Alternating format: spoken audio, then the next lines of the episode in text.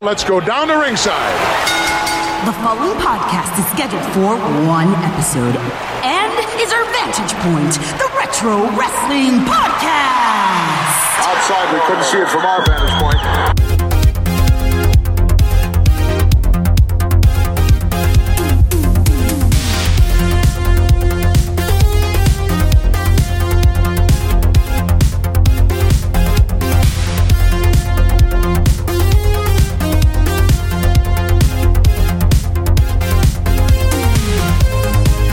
Hello, wrestling fans, and welcome back to our Vantage Point, the Retro Wrestling Podcast. Thank you so much for being with us here for episode number 106 here on Monday, November 19th, 2018. Thanksgiving is coming up, and uh, before we talk the turkey, we're going to talk you through the world of retro wrestling. I am Joe Murata. That is Mr. Michael Quinn.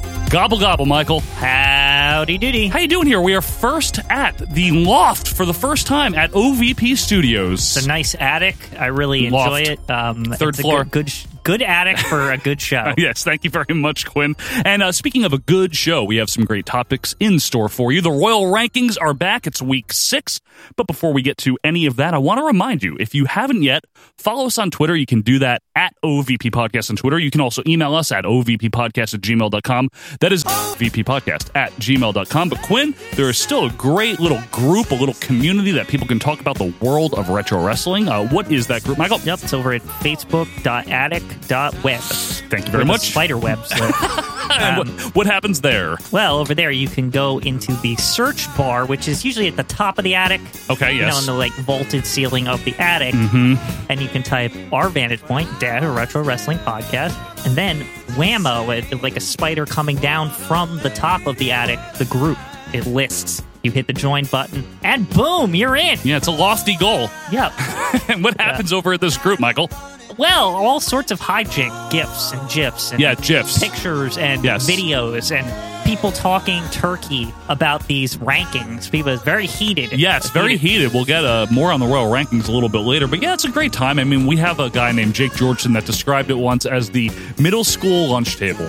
Right. Which I think is a, a very uh, apt way to describe what goes on there. It's very lighthearted. It's like recess. It's like kids at recess. We're just having fun there, Maggle. showing And- how it's done. showing how it's done. And if you uh, are a fan of the retro wrestling, of any kind of retro wrestling, whether you've been a fan for 45 years, maybe you like Ivan Putski, Yeah, remember him? maybe you like Paulo Silva, which I don't think anyone Unfortunately, does. Remember him? You are welcome to join the group. It's a fun, positive time, and we encourage you to be a part of it. Also, later on in the show, Quinn, we'll have some information on our Patreon, patreon.com slash OVP podcast if you want to donate. We'll also give you some information on friends of the show. But Quinn, all season long here, we've been volleying back and forth each week, telling each other something that's on our minds as it pertains to the world of retro wrestling. Quinn, it's your pick this week. Michael, why don't you tell me what's on your mind? Well, if um, people have been looking through the Facebook, I've been talking about something really weird, and this is really a topic I want to call weird wrestling shows. Okay. really awkward stuff that doesn't fit into the normal company, I guess, that it's attached with. So outside the norm. Maybe different locations or why are there people like in the show that aren't in the company kind Okay. of thing. Give me an example. Let's start with so one. how this got started was as I was watching that um Houston show, you know, the one Oh, with the, God. the one with the Duke. Yeah, yeah, the Duke, the- the- the- yeah, him. Yeah, him. And I was thinking, wow, this is really uh this is really weird. Like I guess it is a Uh, very weird show. Yeah, and it just first of all the commentary team. Pritchard. Yes, Hi, I'm Bruce Pritchard. That whole thing. Pritchard, uh, Mike McGurk, Yes, that's me, Mike McGurk. Here And of- in the toilet tank. right, and of course the Duke, which are Ah. the aforementioned Duke. And the saline stick. Now, this first Houston show, it's a Paul Bosch retirement show. Who Yes, it is. Paul Bosch is some kind of promoter that The I've big ne- Houston but promoter. I've never seen him on WWF television yeah, you in my didn't- life. You didn't need to. I, in fact, I had to Google him while I was watching this show because I was like, "Who now, did you want to see Paul Bosch? Not really, but he he's retiring, but I, he's not even on the show. I don't think that's very good sportsmanship there. Bruce, could you agree with that? Herb is doing a fabulous job. Not good sportsmanship at all. Is this the one where DiBiase has like the red tights on? Well, I he think. actually no DiBiase Does I he don't know- turn heel in this I one? don't know if he wrestles or not because he just he just shows up. I didn't finish it yet, but he just shows up. I watched most of it. I was like Yeah. Mm. at Hogan versus One Man Gang, and Well, that sounds the like title. a fine main event. yeah, and um, Ted DiBiase, like you know, he this kid he asks this kid to sing the Texas song or whatever the Rose What? Oh. of Texas. I, well, All my exes live in Texas. That one. No, the Stars of Texas or something. I don't know the That's name. a song. no, I forget the name of it. It's Ruben Vasquez would know. some Texas thing. I'm not from Texas. It's like I guess maybe the Texas national anthem or something. Anywho, he has some like fat kid that to, to do it, and he makes fun of him. He says he looks poor and all this. It's sad actually, Oh, well, that's terrible. and he so, doesn't give him the money, of course, because Virgil thinks the singing sucks. He asked Virgil to critique it. was the singing bad? I mean, it wasn't good, but All right. but to be fair, he's just a little kid. Well, k- sometimes little kids pudgy can, kid. you know, pudgy. Notwithstanding, you got to be able to sing if you want to get that money. So, Quinn, what's weird about that show? Well, first of all, Tom Pritchard is in a match. Is he? Yes, But this is technically under the WWF banner. yes, he's there, and his hair is out of control. By the way, Doctor Tom is and he? guess who he faces? Who? Mark Lewin, maniac. No way. maniac, Maniac Mark Lewin. Lewin. Yeah, Who cares? Now is Tom Pritchard like in his Doctor Tom, like the good Tom Pritchard mode? yeah, he's like that, except he doesn't get to talk because it's just him in a diaper fighting somebody. You know, like the Yeah. speedo tights or whatever. I guess the strangest thing about the series of Houston shows though, that they did because they did several There's like in '87. four of them, yeah, I think. is the commentary team. Oh, it's yeah. just such a weird feel. And these were irregular, so maybe they're not too outside the norm.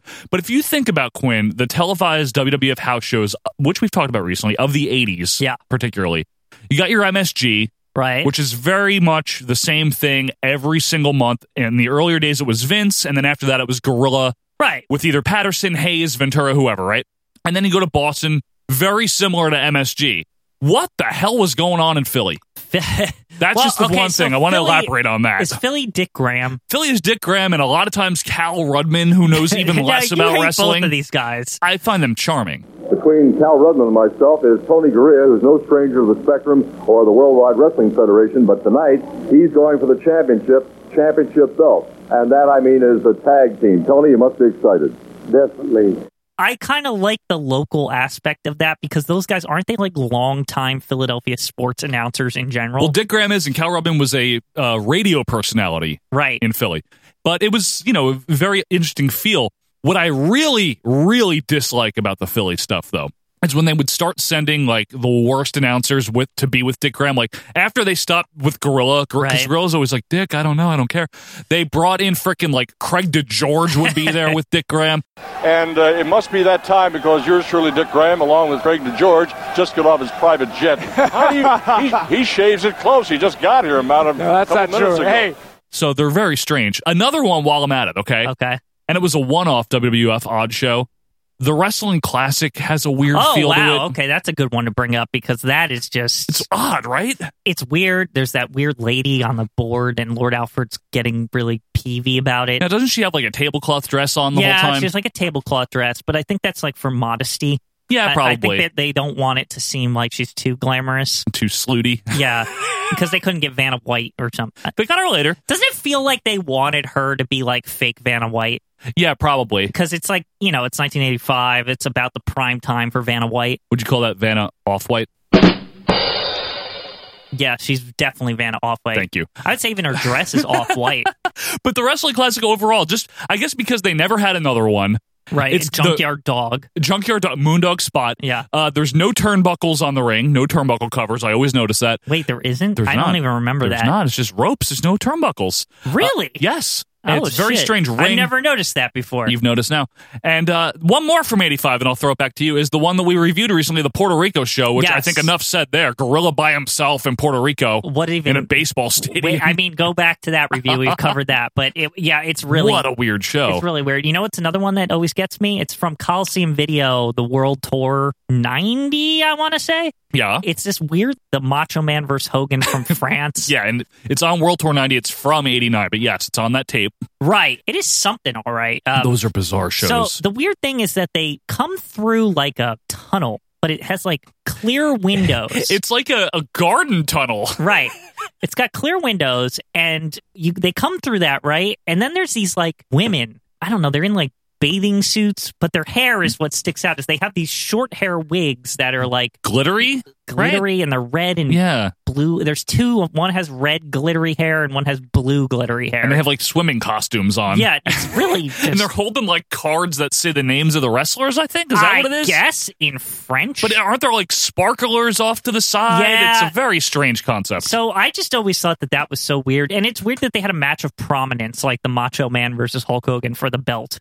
the match sucks too. Yeah. Remember that? We did a commentary on that one. It's Yeah. not very good. It sucks, yeah. But that always stood out to me. It's like weird stuff like that. Right. Here's a good weird one. Yeah, go. What about the Royal Albert Hall? Yeah. Okay. the, that's the, a- ba- the Battle Royal thing. from October of 91 with the Salvabar trophy and all that. the the illustrious Salvabar Trophy that they talk about endlessly before and after for like Gorilla. I That's- swear talks about it for like two to three years about the Salvabar Trophy. In I swear in 95 when British Bulldog like after the Royal Rumble Yeah. and when Gorilla was in like I don't give a fuck mode on commentary, I Yeah. swear he probably brought that. You know he was Stan Lane, he won that Salvabar trophy some years ago, you know that type of thing. What is the Salvabar Trophy? Why is it important. so important? Oh, it's an understanding ovation for the British Bulldog, and rightfully so.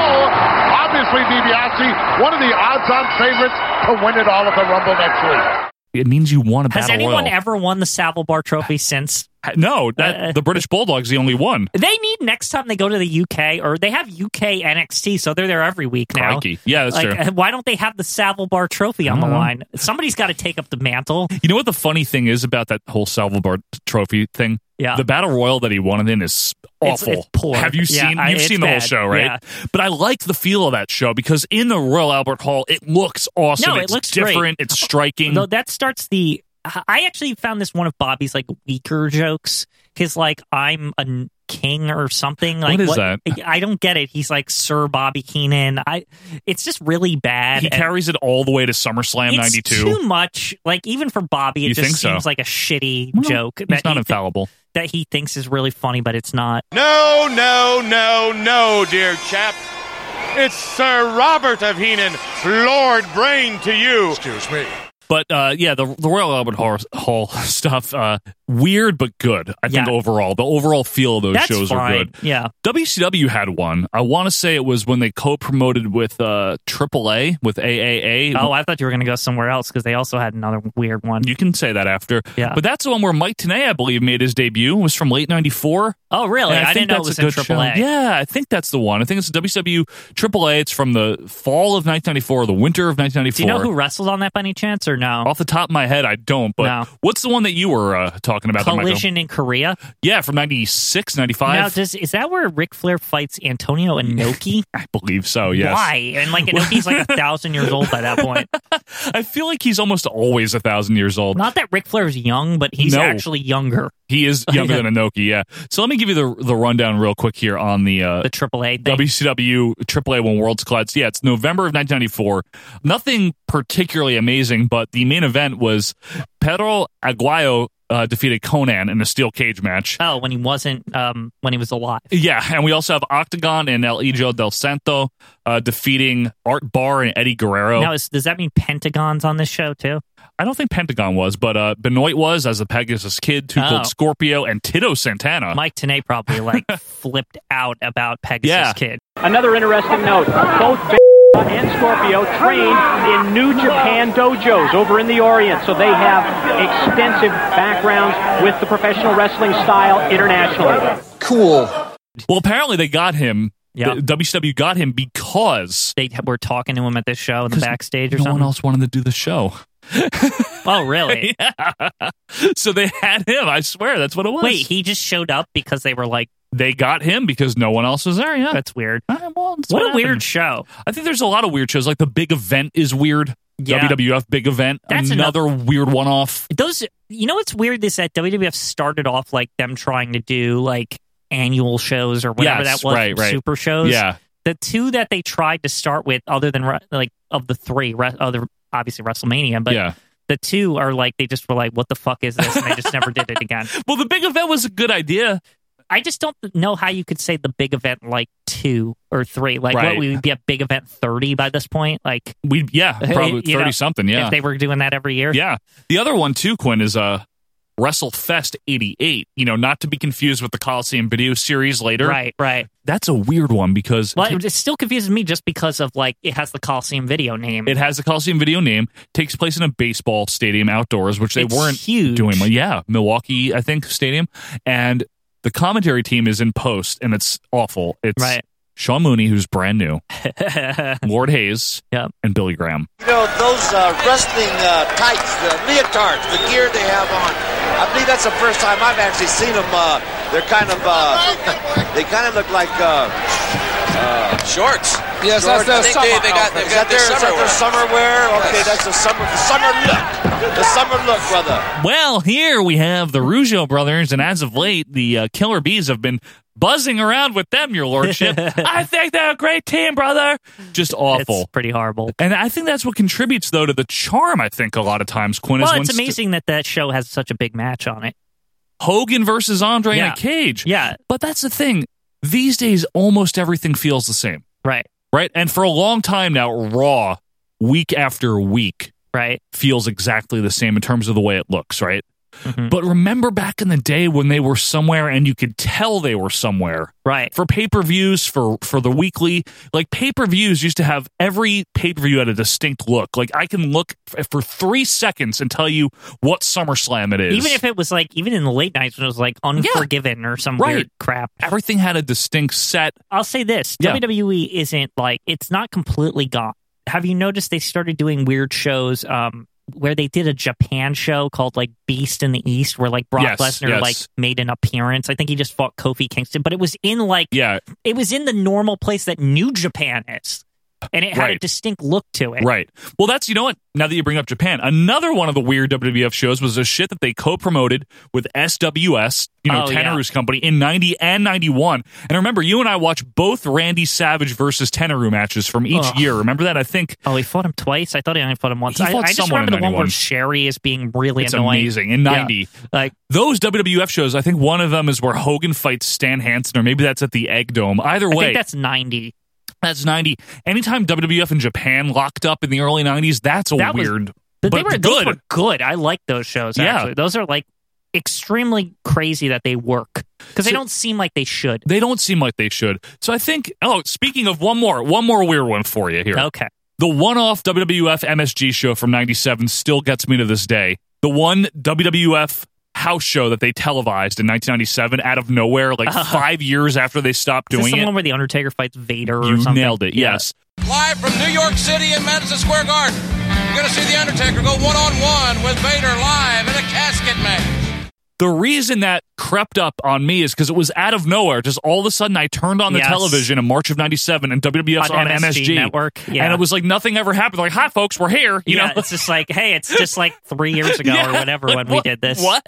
Yeah. So, what do you think overall? Do you think that weird wrestling shows, and I know we mentioned mainly WWF, there's tons of others. Oh, we mentioned some WCW. Yeah, but things that break from the norm, how do you feel about that? What do you think? I like it. I think it's a good change of pace I do, because too. you're used to going to all these, you know, the typical like beer swilling arenas around the, the US and, you know, nothing special about them. right.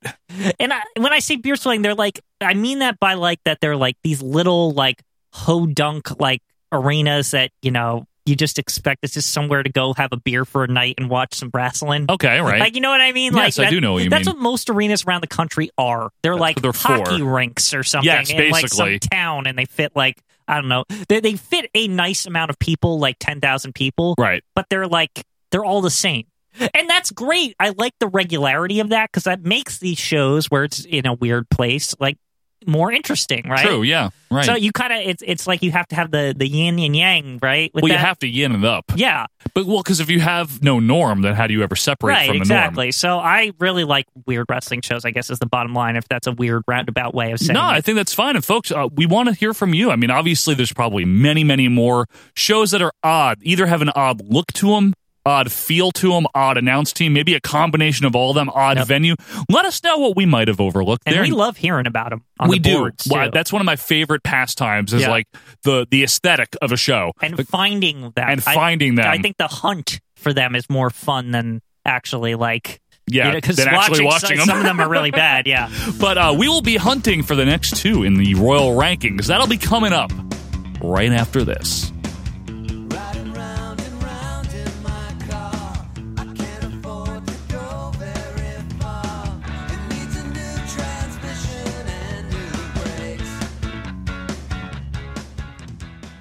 God rest ye mighty wrestlers and all those you might slay. Watch out for Christmas Mania, it's live on Boxing Day. With Psycho Sid and Hitman Hart, the titles on display. With good hidings, discomfort and pain, plenty of pain. With good hidings, discomfort and pain. Christmas Mania, live Boxing Day at 3 on Sky One. Oh, that was different. And welcome back, wrestling fans, to our Vantage Point, the Retro Wrestling Podcast. Thanks so much for being with us here on Monday, November 19th, 2018, from the loft at OVP Studios. Hey, Quinn. Attic. Yes. Sorry. You know we have a Patreon. Yeah, Patreon. Yes. Patreon. Patreon.com. Some people say. Yep. Patreon.com slash OVP podcast. You can actually, if you want to, and there's no pressure to do any of this. It's fine if you don't want to, but you can donate. And we make it very easy. There's only three tiers, Quinn. Three, tiers, baby. And each tier is only in $1 increments. So we're going to explain this to you. For $1 a month, that's it. $1 for the entire One- month. One whole dollar for 30 days, sometimes 31, an extra day's value and every only now and then. Once a year, it's like 28 days. Yeah. you know, eh, not bad. But for 10 dimes or four quarters or 20 nickels, you know, 20 nickels. Yeah, nickels. it's a hot form of currency lately, the nickel. Uh, you can join our Patreon, and each and every Monday with the release of this episode, you can actually see how we record it. You get behind the scenes information in between each segment, things that might hit the cutting room floor. You can see the new OVP loft. Yeah, a new attic. Um, it looks glorious, actually, and you can see the, the camera angles we're experimenting yeah, with right that Quinn now. is very dissatisfied with. Yeah. But each and every Monday, you get that content, and that's just for 10 dimes a month or 20 nickels. 20 nickels. now, if you want to add another 20 nickels. Yeah, so you'd have 40 nickels. So for 40 nickels a month, you would That's have a lot of nickels a month, actually. That seems more than it is. Terry Nichols. Yeah. For, for 40 nickels a I wasn't, month. I wasn't going to go there, but for 40 nickels a month for $2 a month. You get not only the raw video every single Monday, but every other Friday, you get the old segment, the fan favorite segment, the one that everyone wants us to bring back Mount Rushmore and Death Valley. Oh, I thought you were going to say Acid Wash Memories. No, well, that did air, actually, the pilot of that. But Quinn and I put four of the best of something onto Mount Rushmore, four of the worst go down into the, into the desert of Death Valley. And it's generally going to be something from the suggestion list that you can find on ovppodcast.com. So you put your picks on there, we go through the list, we pick something, and every two weeks we do the four best and four worst audio podcast, separate feed, $2 a month or 40 nickels on Patreon. And then there's one more tier, Quinn. Did you Now, know that? would this one be 60 nickels by any chance? Well, this could be a two dollar bill and twenty nickels. Okay, it could be three hundred pennies. Wow, that's a lot. Of pe- that's a lot of pennies. But I bet you you could find that under Quinn's couch. So for three dollars a month, that's Right. it. That's it. Like literally, that's all you have to pay. 60 nickels a month. You get you get the weekly raw footage on Mondays. Uh-huh. Every other Friday you get the Rushmore and Death Valley extra. And on the other Fridays now, you get video content. And what that video content is, is Quinn and I are cruising our way or trudging our way or forcing our way through the WWF in 1982. It's unfortunate. It is. Some of it's been good lately. But I'm it's, not going it- to lie. it's funny, and it actually, yeah, Joe's right. It is. It It's is really getting a little- better. a little better. So all of that for twelve nickels or quarters. Yeah, it's just or 12 nickels. Twelve quarters. 12 quarters, Sorry, that's right. I, I got the, the, the increments wrong. That's there. quite all right. You know, you're not always going to get the I'm not- I'm currency not right. perfect. You're not perfect, but But I it might is- be worth three dollars. I think so. Or a buck fifty each, perhaps. Yeah, Quinn. maybe a buck fifty each. So yeah. head on over to patreon.com slash OVP podcast. Check it out if you want to donate. We are not doing this show for the money, but we make it available if you want to donate, if you want to give back to us. We appreciate that. But Quinn, it is now week six of the Royal Rankings. And before we hit the intro here, Now, d- would you say this is becoming a favorite segment? I don't know because Okay. you know people have been very adamant lately on the OVP group there on Yeah. Facebook about how you know how could John Cena be number one and how is Bret Hart above The Rock? Don't say anything. Uh, well, huh. and how are these rankings this? You know, and there's people putting all the Attitude Era guys way on top and all the newer guys on the bottom. No one, peop, someone had CM Punk as number one. Here's the thing, folks: you're gonna have your opinions, you're gonna have your rankings. That's fine. Yeah, it's okay. Whatever. Go to the Royal Rankings. Yep. Ladies and gentlemen, it is now time for the Royal Rankings. I've never been pinned for a three count, man. I'm better than you are, yeah. Let me do this again. No, it's live, Hal. Sorry. I have pranced on God's green earth. You know, I can't tell you how proud I am to be once again World Wrestling Federation champion. And I'm the best wrestler in the world, and can't nobody tell me different. I'll win the championship match again. I think Axe is going to win because I think he's the only one that beat Andre the Giant.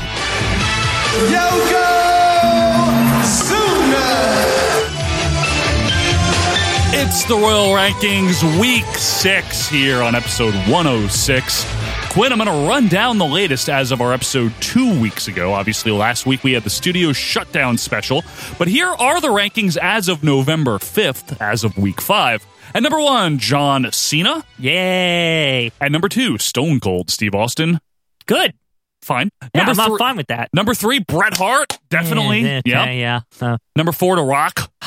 yeah. Number five, CM Punk. I'm very happy with that one. Well, you That- were I think instrumental that- in that I think there, that, Michael. that's a high rank. I think th- I think that's a good rank. I think that's the right place for CM It's Punk. a fine rank. Number six, Brock Lesnar. Impressive. Number seven, Ric Flair. It's it's, It's crazy only that it's fair to yeah, Flair, I yeah, think, only really. fair, only fair. Uh, number eight, the bald guy, Shawn Michaels. Shawn Nichols, the bald world champion. Yes. Number nine, Randy Orton. number not, nine. not ten. Revolution nine there for Randy Yeah. Orton. And at Num- Eh, number 10, number nine, number nine. Eddie Guerrero bringing up the rear. Now, this week, this is a groundbreaking week, Michael, Yes, Br- breaking of ground. because the ground is broken right now. It's Do you- so- Uh, Where did my feet go? Oh my goodness, we're gonna fall through the attic. the loft. Because for the first time ever now, we are 10 wrestlers in. We're going to have number 11, number 12. Two people, and I don't know who they are. We don't know what's going to happen. But Right. two people, absolutely for sure, will be below the top 10. And the way this works, I want to refresh you guys. Okay. Each week now, from now until episode 110, Mhm. two guys are going to enter each week and we rank them. But see, the positions relative to the other wrestlers already ranked are fixed.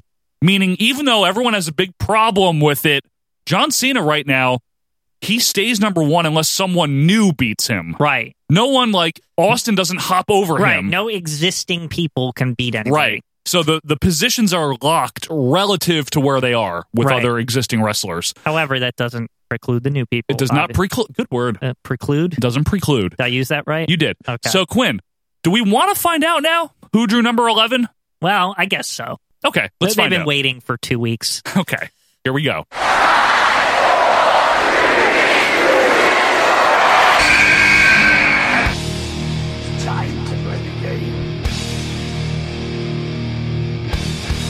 It's time to play the game, Michael.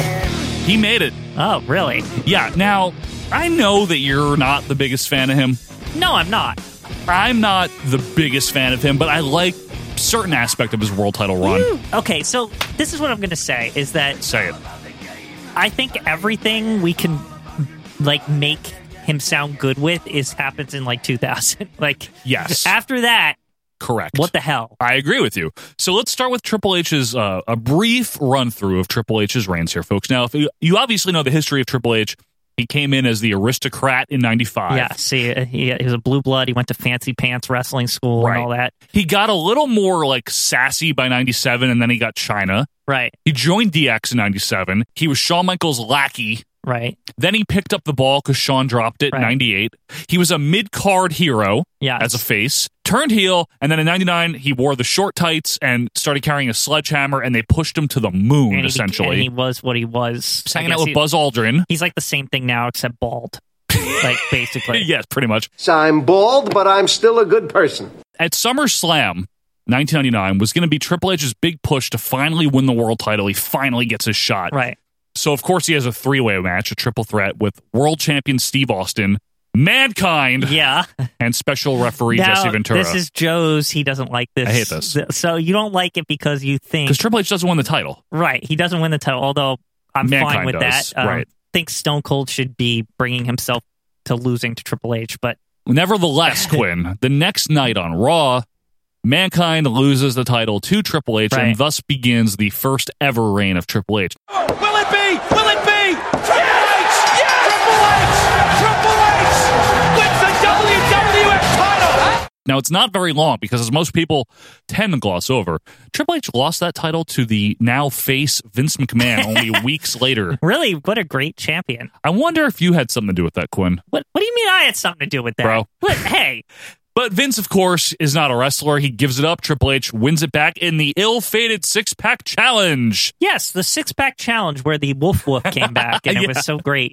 The British Bulldog's going to wear bad jeans whether he wants to or not. Now, I thought this match was interesting only because it's one of the rare, like, 99 pay per views I remember ordering for some reason. I watched it as well. I don't know why. I, I Maybe it was because the title was going to be decided. Probably. That's and it probably was why I cared. A rare six man match for the and title. also, for some reason, I do remember being excited that the Wolf Wolf was coming back. I was like, this is so weird. Hmm. he had a name value, right? Yeah. At least he was something. Well, it was the fact that the Bret Hart Association, right? So it Hmm. was like strange to see a Bret Hart associated person back in the WWF so so soon. You know, I don't know why my brother-in-law Davey went back. I thought I could have gone back and had a good match in the six-pack challenge. he probably did Hmm. too. Probably, probably did think that. Anyway, Triple H loses it. We mentioned this recently at the uh, Survivor Series to Big Show. We talked about that. What a great and it's triple thing. threat. Horrible. None of this is good so far, Joe. This is what kicks it off now on January 3rd, 2000, folks. Now pay attention, everyone. Right. Because I know a lot of people don't like Triple H. And I know Tony Cherichetti really doesn't like Triple H. And I know Michael Quinn over here.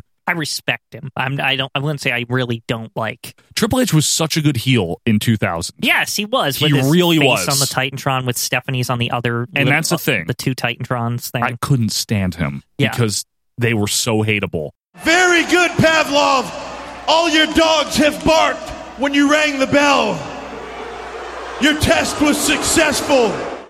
they, and they- sucked. They like, picked on Mick Foley. they picked on Chris Jericho. They ended Foley's career. yeah. That was, and by the way, Mick Foley is mucho instrumental Yep. in putting over Triple H. I'm going to say this. I don't think Triple H has a career if it isn't for mankind. McFoley. He's not this Triple H. He's not. He doesn't have that run if it's not for Mick And Foley's there's- selflessness. I'll say this: there's one match that establishes this title run as good. Rumble 2000 Ru- Rumble 2000, probably Street Fight. in my opinion, I would say Triple H's best match of all time. It might be. It's so good. It actually might be his best match, and it might be Mankind's I best remember match as couldn't, well. I couldn't believe what was going on in this match. It was. It's an incredible fight, folks. If you've never seen Royal Rumble 2000, or maybe it's been a while, man, check that match. And in also, the garden.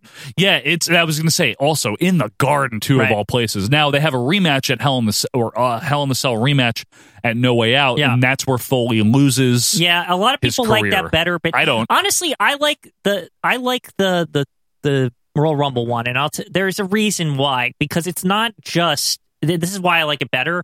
It's not just that's the garden or whatever, Right. but there's some good moments in there that intersect with other things, like where Foley's like handcuffed and and which is making you first of all you hate Triple H already. He's been and now- such a douchebag and with now Stephanie he's the whole beating time. up a fucking guy that everyone loves while he's handcuffed. Like it's so unfair, and it- Right. it's so typical Triple H. Everything he's got the upper hand all the time, Yep. and it's not right.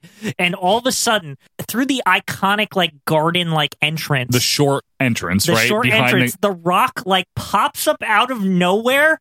And he like fucking nails Triple H with a chair. Yes. And then he like he like motions to like a police officer, Yep. like a New York City Yep. police officer, and like he like happily like unchains McFoley, and like the whole crowd flips out. It was great. And like the best is right after the Rock hits him with the chair, he does the like The cross arm motion. cross arm like you're a Rudy Poo candy ass thing, and It's like good. points at him And like he you leaves. suck, and he just like fades away. Yep, like, he just fades into the distance, like, basically. Yeah, it's really good, and there's also like thumbtacks and Right. things on fire. It's it's wonderful. Now Triple H continued his reign of terror up until and after WrestleMania 2000. I have to give Triple H a lot of credit here, Quinn. Yeah. At this time in his career, he was still young. He's younger than we are now. Yeah, He was like 30 Right. years old, Yeah. right? He's hungry. He really wants to make a name for himself and he did he was fantastic as a heel. His wrestling was really good. Mm-hmm. He had a way of making you want to see him get his ass kicked by anybody. Remember how over Rikishi was? yes, that- That's not because Rikishi was no fat. because Rakishi sucks. It was because Triple H played off of that dynamic really well. Oh, Triple H. So during this, like I guess early 2000 Yes. run, he he did this It was thing where he incredible. played a champion where essentially he would be always come within like inches of losing, right? Yes, like correct. Mm-hmm. In fact, sometimes he would even lose, like to Chris Jericho. But yeah, Triple H was just incredible at almost losing. Right. And making you want to see him get his comeuppance. But and he- this wouldn't last forever. No, and he finally did get his comeuppance against The Rock at Backlash 2000, but won the title back in that tremendous Iron Man match at Judgment Day. Which, by the way, would you say it was a brilliant move to um, extend his heelishness for him to be the only heel to win at WrestleMania? yeah, I Like, think that and- was okay. And like wait until Backlash. That was actually kind of brilliant. in retrospect, I think I didn't like it at the time, but in in but you retrospect, just hated him more. exactly. It was like this fucking guy. Like Right. he is really the guy that's gonna like Be Exactly. the first. Like come on. And then he takes a bit of, of a hiatus from the title for a long time. The Rock wins it at King of the Ring, and Triple H does not have the title again until 2002. And now, before we move on to our next entrant, let's let's go through the latter era Triple H Quinn because, in my opinion. The good Triple H, the game, the my time, that version, the Yeah. sledgehammer, the good version. Once he tore that quad in 2001, Oh, it was over. done. Yeah. Because he comes back as an ultra steroided up babyface in early 02. And he cares about a dog or something. Yeah. Why? Why? Yeah, why, would Triple H ever be a face? Against Jericho. And that's where they have the match, the main event where no one cared at WrestleMania Right. 18 because it followed Hogan Rock. Yep. And Hogan Rock was incredible in terms of crowd interest and just the, the spectacle and of the it. match was j- basically It's good. like no the the Triple H Oh. one the Triple H one it was basically about like a dog and a divorce and like it's horrible. and it, and you know what I hate about it the most Jericho should have been like the hyped up opponent because the previous year he got screwed right Correct. like to me Jericho should have been like the babyface chasing after the title not the other way around I agree with but you. also They there just was screwed other, it up. There's other reasons, like I think because like Austin was leaving and The Rock was Austin going was- for some reason. I don't know. Like yeah, The Rock was going to be on his way out soon. Right. Austin was Austin was just being shunted down a little bit. and also they had the whole WCW title situation. So they- Correct. it's almost like they had to like jettison all this and they just dumped it on Chris Jericho so Yeah. he could lose to Triple H. Like that was basically what they did. And after Triple H's supposedly big win here, he just loses it to Hulk Hogan a month later at Backlash. And now here's the thing. When a lot of people think the early 2000s Triple H, his reign of terror, evolution, he was not the WWE. Right. So that, Champion during that does period of time. change things for our list. Although Yes, it does. Let's be let's be honest here. Yeah. At this point, they started to act like the big gold was m- worth more or something. Even though, like, I never But- considered it that. And, all, and honestly, I always felt the only reason they acted that way is because they love Triple H so much, and they they went Of out of course. their way to say Yes. like Triple H is so much better than the WWE champion. He he because he's got this big gold belt, and Ric Flair had that, And he's- Harley Race. and he's Well, friends he with didn't have Ric that, but Flair. yeah. So and like you should love Triple H. It's like no, nobody loves. Tri- shut up, he's not a legend. Right, but this, this- is when it started. Like, Correct. Like, oh three oh four. yeah, this is when they started the false narrative that Yeah. Triple H is the biggest legend. He- Right. He, was better than Stone Cold. He was better than The Rock. he was instrumental in their success. yeah, blah, like blah. there wouldn't be a WWE Right. without Triple H. Like this is where all of this crap started to come in. Correcto. Trust me when I tell you that there is only one diamond in this business. and baby, you're looking at him. Now, when it comes to the WWF title, besides that, like one reign that he had in the same day with Randy Orton in late 07, he didn't win it again until Backlash 2008. Right, And- but that's also because the big gold was on Raw and Triple Correct. H was on Raw. So Triple H was kind of like separated from the WWE title Yes. like permanently because he literally was the focal heel of Raw for like 6 years Yep. or something ridiculous. He Like, really was. Yeah. So finally, when he wins it back against Randy Orton at Backlash 08, he has it until Edge beats him for it in a triple threat with Triple H and Vladimir Kozlov. Remember him? God, I That- totally forgot yeah. about that. Vladimir Kozlov. And then he oh had- my god, I and- didn't even remember he existed till this second. Yeah, he was terrible. Yeah. And then he has it one last time in 2009. He wins it at No Way Out No. 2009. That's not true because Well- he won it recently, right? And then, yes, he in that weird ass reign where he never defended it. Yeah. he won it at the Royal Rumble because he was entrant number thirty-one. He won the Royal Rumble in 2016. He was like Yes. 100 by that point. He was hundred, and then he lost to Roman at WrestleMania thirty-two. Okay, please let's move off of Triple H now because overall, there everything we described after 2000 stinks. It's it's horrible when it comes to this title specifically Yeah, too, yeah. right? And It's nothing's good bad. there. Like no one cared about Triple H as champion in 08. Yeah, just get out Like, of here. come on. People were like, "Where's John Cena?" Yeah, like, well- or, or or CM Punk or, Or something. anyone, Yeah, yeah. Jeff Hardy. even Randy Orton, they would have taken over him. Yeah, he didn't mean anything by them. But Quinn, finally, let's find out who drew number 12.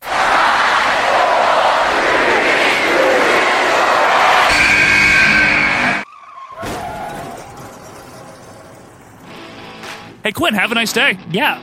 Okay. Again, this is random. It really I'm is, not folks. joking, Joe. Act. I, We do watch the it- drawing on pa- watch the on Patreon. They Patreon. actually do it. It's real. Mick Foley. Right. Now, I gotta say, Yeah. Mick Foley is one of my, probably one of the re- wrestlers I always respected the most. Right. I really, really like him. Yeah, and not a lot of reigns, but they were all earned and like people. Well, I guess not the last one as we discussed, but like mo- most of it was like really good. I want to set the context for you, folks, if we're going to talk about Mick Foley, because I think it's important. He had joined the WWF in early 96 after his, you know, very notable career as Cactus Jack, right? Both in WCW, ECW, E and the independent circuits over in Japan. He joined WWF as Mankind, as a heel. He really brought some life into The Undertaker Yep. and established himself that way. Then he, lived turned in a basement or something. Yeah. His his gimmick was a little weird. His gimmick Can was you- a little can we, like, wrestle crappy. Can we yeah, can we kind of It admit was. that retro Yeah. retroactively here? Yeah. Like I look back at when Mankind first came in and it is super corny. He had like a, oh, it's horrible. he had like a rat He had a rat named George. Yeah, like- his mom broke his piano, uh, broke his fingers because he didn't play piano right or something. Yeah, it's like some really there's a lot of really weird backstory that they oddly added to Yeah. mankind. You know what? I wouldn't be surprised here. I'm gonna I'm gonna plug someone that I really like, and his name is Vince Russo. If fucking either Pritchard or Cornette came up with all that corny shit, Yeah. and Vince Russo was probably the one. Bro, have him do an interview with Jr. where he talks about how who he really Yeah, is and how he's- no he's one Mick liked him. Foley. Yeah. yeah. Jimmy, there's plenty of good reasons to hate me. I just don't want people to hate me for untruths and partial truths and rumors. and that's when people started to like him. Like That's a year literally later, Uh. that, that JR interview is when people like mankind, and I would say that that was the march to like him yeah. being a world champion. So then, of course, he does the dude love thing, which is fun. Yeah. The face version. Then he does the heel thing, which was unexpected. Good matches. Back to Cactus Jack, back and forth. And then the mankind we all know and love by late 98. Right. The one that got screwed by Vince and The Rock at Survivor Series 98. So now, in the midst of Vince McMahon's WWF versus Ted Tana's WCW, on the January 4th, 1999 Raw and Nitros, Nitro was live as always, and we don't need to talk about it, but obviously it was the finger poke and it sucked a Dude, love! Yeah, it's, Okay. it's one of the worst It's a things fuck you. WCW ever did. We It's a know fuck that. you, yeah. right. And and it is. I know Chuck Mess and his Sting Don't and bring it up, Hogan, yeah. all this crap, but like I always say, the reason why I always make that point is because this is the real moment where things started to turn. Well, if this is a nail in the coffin, Starkey 97 is a trip to the hardware store. Yeah. Never, nevertheless, Fair. nevertheless, Raw was taped, Yeah. as it still was by that point. Until mid 99, Raw was taped every other week. So in December of 98, this was a taped Raw airing on January 4th. Now, Eric Bischoff, who rather successfully a couple of years earlier yeah. would use the tactic of giving away Raw results. Now this worked. in 95, it did. No, and yes, and I'm just saying, if you're looking at the perspective of Eric Bischoff in 1999, you're like, well, why wouldn't I just keep doing it? It's working. Yeah, right. Like, so, Fair. yeah, but you know Fair. what I mean? Well, what he did is he had Tony Schiavone announce to the Nitro audience, "Don't even bother about changing the channel, Yeah. because Cactus Jack, you know, who wrestled here, he's going to win the world title. Huh, that'll put butts in the seats. Blah. I think that one end part, if they didn't include that, it, people wouldn't have gotten like so mad and Yeah, stuff. or if they never said it, Yeah. because the internet existed by then, and people had spoiler results of Raw by yeah, that but I time. wouldn't say the internet wasn't like prevalent everywhere. Like not every it wasn't single, ubiquitous. especially wrestling fans. You know, it, it I takes don't- a couple I years. was on the internet. Yeah, I was, but I'm saying we like, were on the internet. maybe in the Midwest or something, or uh, they don't have internets there. maybe they, they're just a little slower adoption. That's all. Because I know across, Oh, you know. Uh, no, because that's actually like an infrastructure thing. I know, like across, pardon. like in the heartland, it's harder to get the internet, so it took a little longer. So That's what John Mellencamp Yeah. says. So a lot of people switch over to Raw. I don't know how many. I don't care how many. A lot. Right. how yeah. about that? A lot is Right. the number. And they watch Mankind beat The Rock for the world title uh, with the help of a returning after being gone a few weeks Stone Cold Steve Austin. Well, I think How this great is where the that? logic was broken with all of it. Is that especially in this early burgeoning internet era, right? Yeah, it's where like burgeoning. like Tom it, was- Bergeron. it isn't everywhere, right? But people No. know that it exists, that you can see it. Think of you're like a fan in an area where the internet isn't as available, right? Sure, And they're sure. giving you Yeah, they're- they're they're giving you a piece of Rajah's WWE, like on they are on live TV, and they're telling you a hint, like, "Hey, the title's going to change hands." So you're thinking, "Wow, I'm getting this real inside scoop. Let me go check out what happens." like, That's you know, exactly right. You know what I mean? Well, I'll tell you the truth, Quinn, and this is a real story. I didn't find out from Nitro that Mankind was going to win the world title. I found out from RajahWWF.com. Oh, really? I knew he was going to win, so I made sure to watch Raw. Right, that night, exactly. you know, so they just they made it worse. Yeah. In this case. Now, what's funny about it is that this strategy worked and worked and worked and worked Yeah. and worked, and then this one freaking time, yeah, they keep doing what they're doing and it doesn't work and it backfires. Like, Good. So that the only s- the only reason I keep saying this is because I just don't want. I feel like it's such a stupid thing to say. Like, oh, Eric Bischoff's stupid and No, dumb it and- had worked. Yeah, like but he just didn't foresee or didn't think it through that people actually like Mick Foley. Right. And this wasn't 1995 anymore. Right. WWF was had been good all year. Yeah. This wasn't Exact- like, you know what I mean? Right, They were exactly. good again.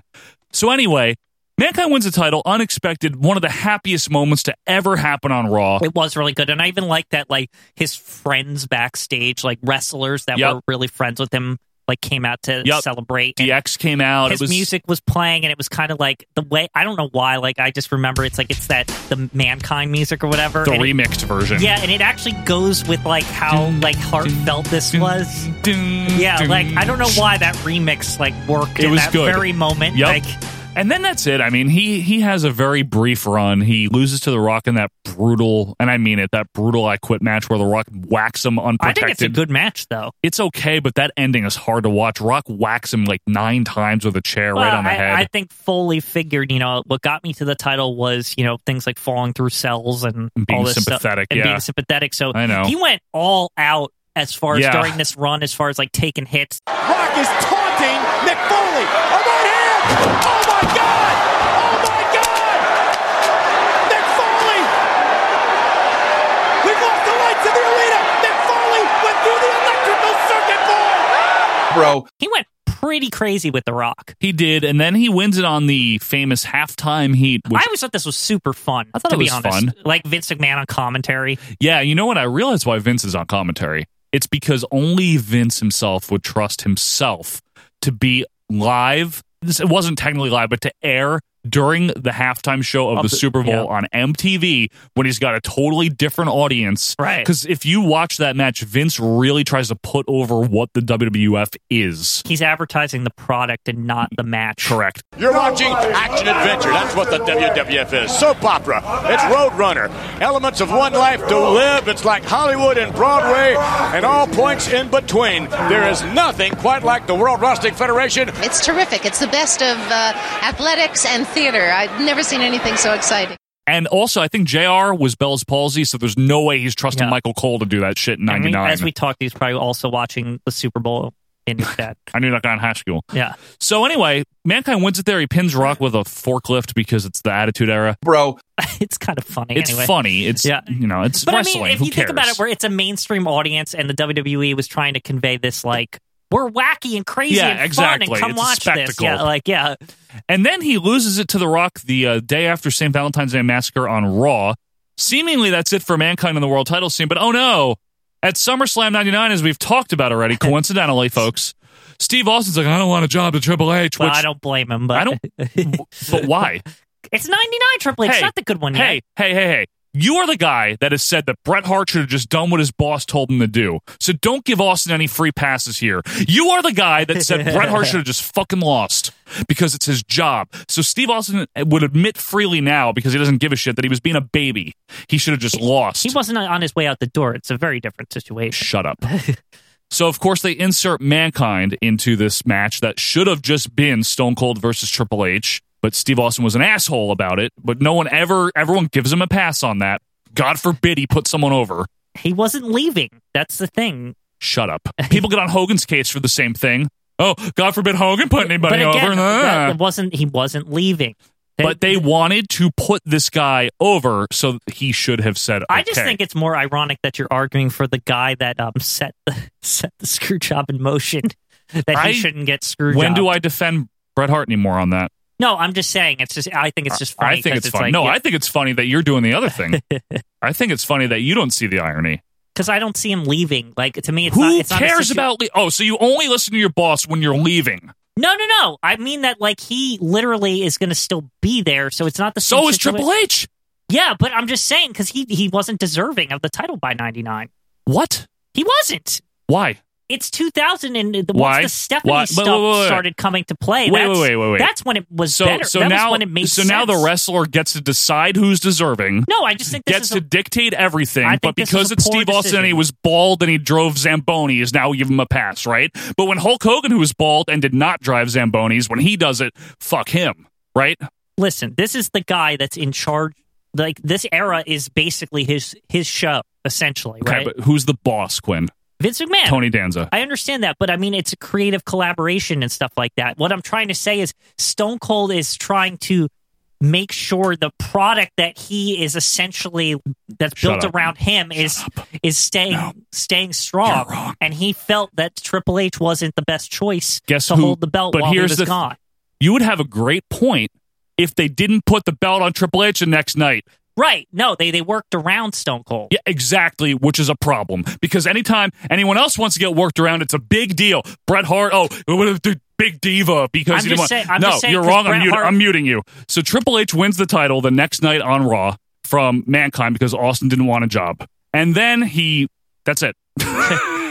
that's it for Mankind. Yeah, that's it. He had this worthless one day reign. Yeah, Hmm. it's sad. It's very, very pointless because really Triple H should have just won it from Austin because again, God forbid Steve Austin put anyone over. You know what the the funny part about all this this drama here is What? that it was all really for naught when just Vince McMahon just wins the belt. Ultimate irony right Yeah. there, right? Is It's- Vince just wins it anyway. he, it's just who cares?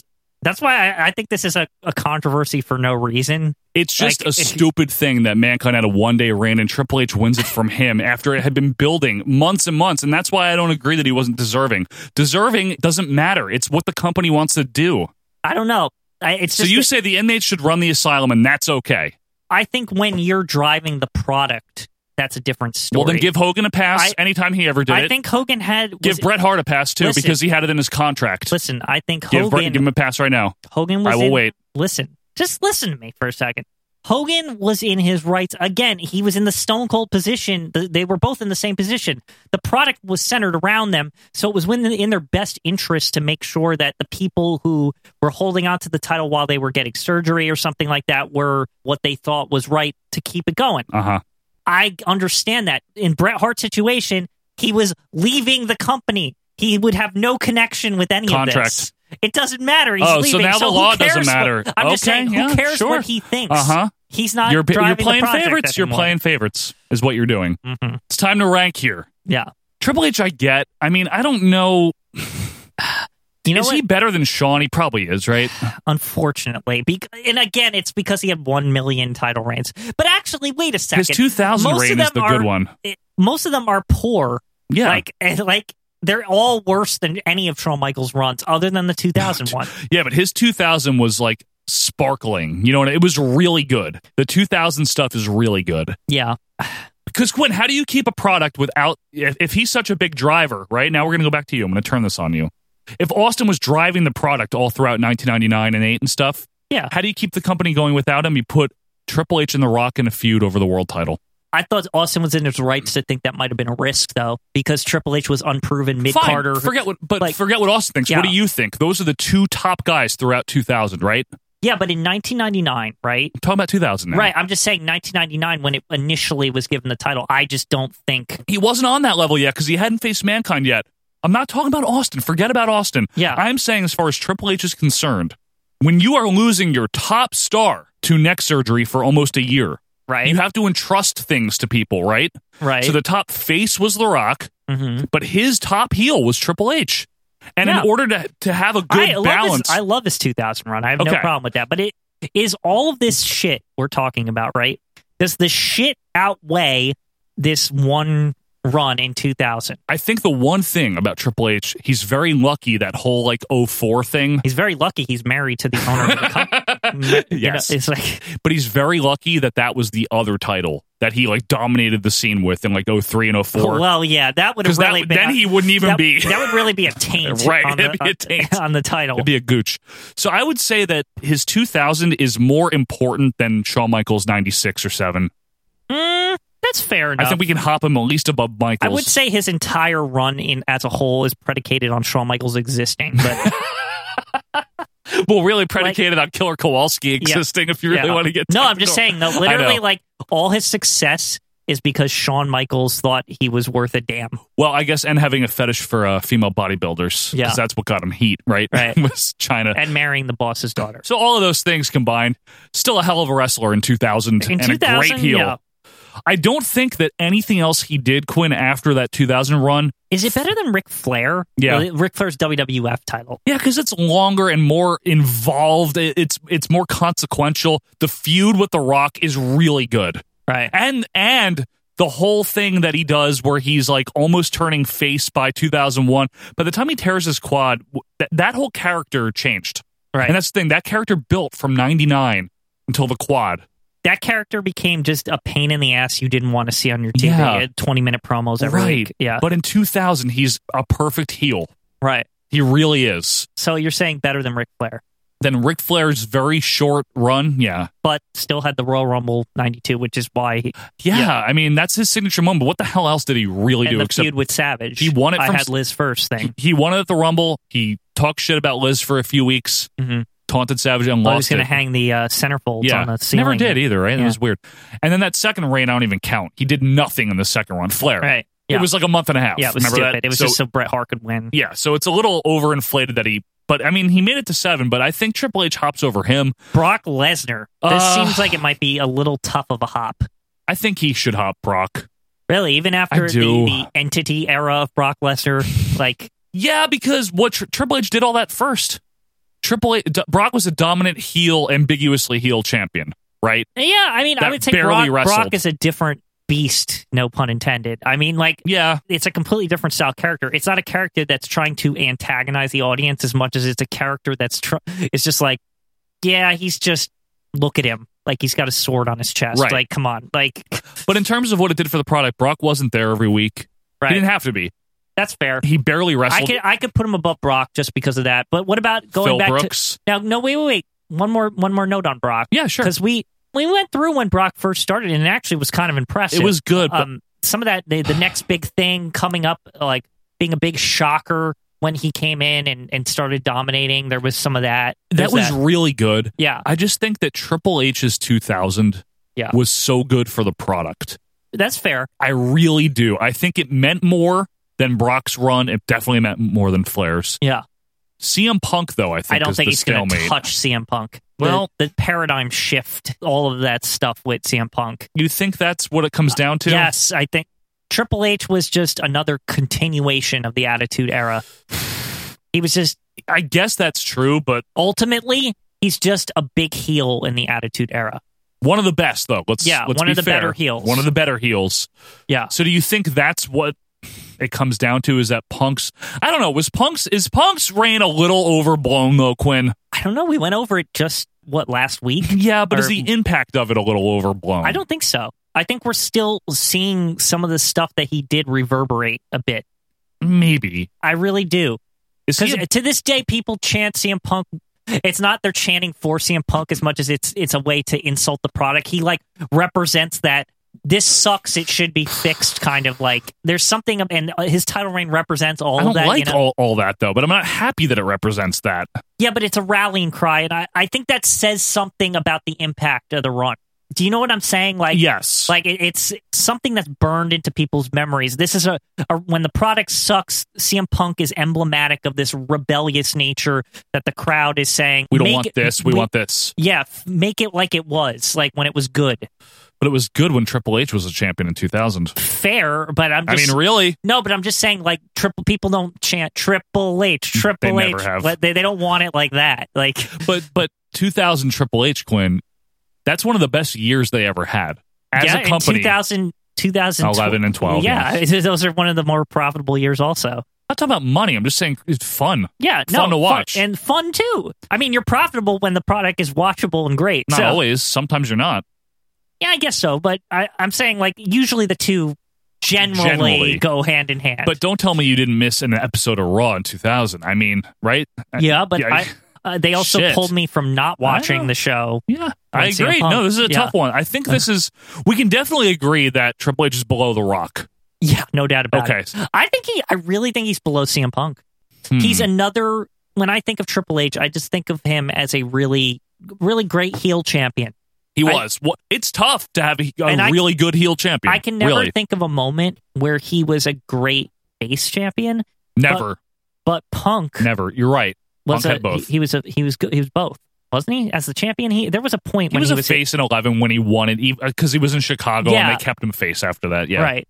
So I think that and I think he played heel when he lost to The Rock too. That's what I'm thinking. he of. was a heel started- for most of the run. Yeah, he in the long run, the long actual With the title Eagles? run. He's Yeah. yeah. but with the Eagles. Yeah, he started to he turned heel like halfway through it or something something, like that. Yeah. I think that it's very, very, very close, but I can put CM Punk just a hair above Triple I think H. so. I think that's fair. Okay, I think it's fair too. So we're going to insert Triple H now into the number six spot, which means The first elimination, Joseph. Eddie Guerrero has dropped off of the top ten. Wow. He cannot come back. Well, That is it. what what a short reign. Sorry, in- Eddie. Even in the top ten. So let's uh, talk about Mankind now. Yep. Mankind is probably not as good a champion as Triple H. Probably not. Now his win is fondly remembered. Right. It's like how Ric Flair is. I think. I Yeah. think that it's very close to Ric Flair. and Eddie Guerrero. Yeah. I mean, Is it actually? Is it even? Is it better than Shawn? I don't really even think it's better than Shawn Michaels. no, but it might be better than Orton. Yeah, Okay. I would say So unfortunately. that's a starting point here, right? Because look, people loved Mankind's win. right. And we are factoring how they win it into the whole scope of the ranking. Okay. For the record, folks, we're not looking like this isn't supposed to be 100% objective.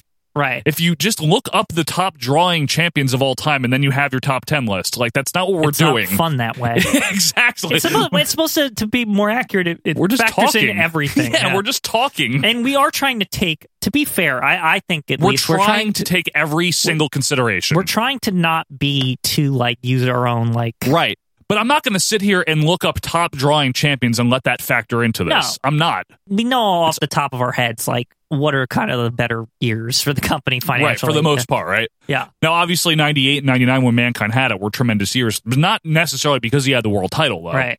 Yeah. It's because the product was just hot. Everything was hot. Austin had a lot to do with that. and that's I think also again why why I'm I demoted Triple H below Punk because I, I feel Punk is is pulling the company out of something that is Yeah, there- and there's again- something to be said about that. There's probably some truth in that. Either way, I think Punk just edged him out. But Mankind, I mean, I love the win.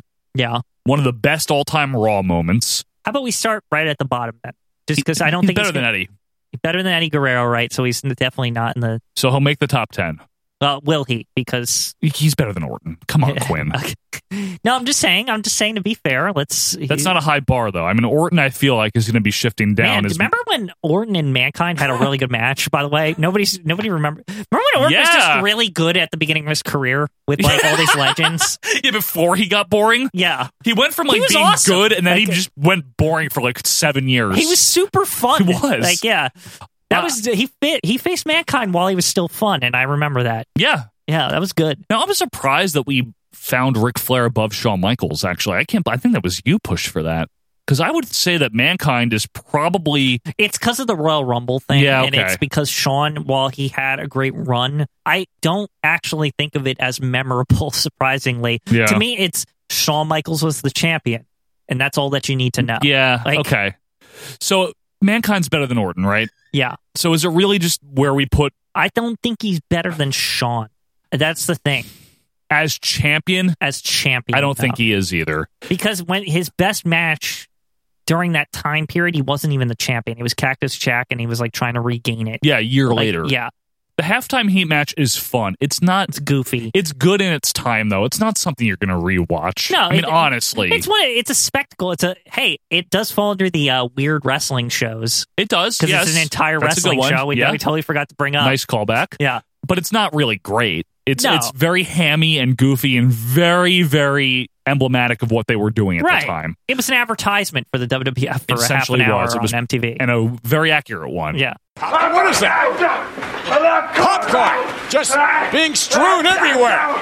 The Royal Rumble match that we talked about, the I Quit match, it's just brutal. It's good, but it's, brutal. Brutal. It's I not- would say that's sadly the best match. of his yeah, run. probably. I mean, okay. yeah. So I'm gonna say I'm. I think he's below Shawn Michaels. I think he's number ten, and, and Orton shifts down. Man, Randy. well, it had to happen sometime, Quinn. Well, Is that what we're doing? I at think least, at least, hey, okay. So even though they're not in the top ten, let's give props. Okay. to Eddie Guerrero, the twelfth grade. That's pretty 12? damn high for Eddie Guerrero. he's very high. Yes, Twelfth greatest heavyweight champion, twelfth greatest. and, Randy Orton, number eleven. Bravo! Good job, Bravo! Randy. Doing all right. Ran- number eleven, the eleventh greatest champion of all time. These go to 11. So I think that's I think that's fair. We're we're locking mankind in, right? I mean, that's yeah. okay. So that's I'm okay with that. I think mankind's most distinguishing feature of his any title reign is that he won it on Raw when everyone flipped over because of the finger poke, Yeah. and everyone was very very happy for And that's him. an actual turning point in WWE history. We didn't even mention that. we didn't, but it was. Yeah. I think the fact that people voted him on here, a- I think a lot of it has to do with that. The fact that he just was a likable guy that was deserving. Yeah. But I don't think he did much as champion. And I don't think that he was put in a position to really have to do anything as champion. I will say this about now that we've gone through the first elimination bubble thing Yeah. or whatever. I'm glad that the first people that entered they weren't immediately yeah, right, like right. off the bubble. Yeah. So that's kind of fun, right? Yes, it is. And uh, let's read out the top 10 here. At number one, it is still John Cena. Wow, John Cena holding strong. Number two, Stone Cold Steve Austin. Very good, still very good for Austin. Number three, Bret Hart. Yes, number three. Number four, The Rock. A little higher, but yeah. number five, CM Punk. Maintaining that five. Yep. That's that's big. Newcomer Triple H at number six. I think appropriate. I think it's ranked, fair. Good. Yep. Not as good as CM Punk, obviously. right below him, Brock Lesnar at number seven. That's that's good. I, I I think that's completely fair. Yep. And speaking of fair, fair to Flair at number eight is the Nature Boy himself. Yep. Shawn Michaels at number nine. Heartbreak Kid still hanging in there. Yep. And a new number ten. It is Mankind. Number ten, the tenth greatest WWF champion. I, I think Mrs. Foley's baby boy. She did it. She- he he did, did it. it. He Ah. did it. Yeah. So, folks, that is the top 10 as of week six here on November 19th, 2018. We'll, of course, be back next week for week seven, but let us know your picks. But, Quinn, when we come back, oh my goodness, are we going down under to review some crap? Yeah, very down. we'll be back right after this.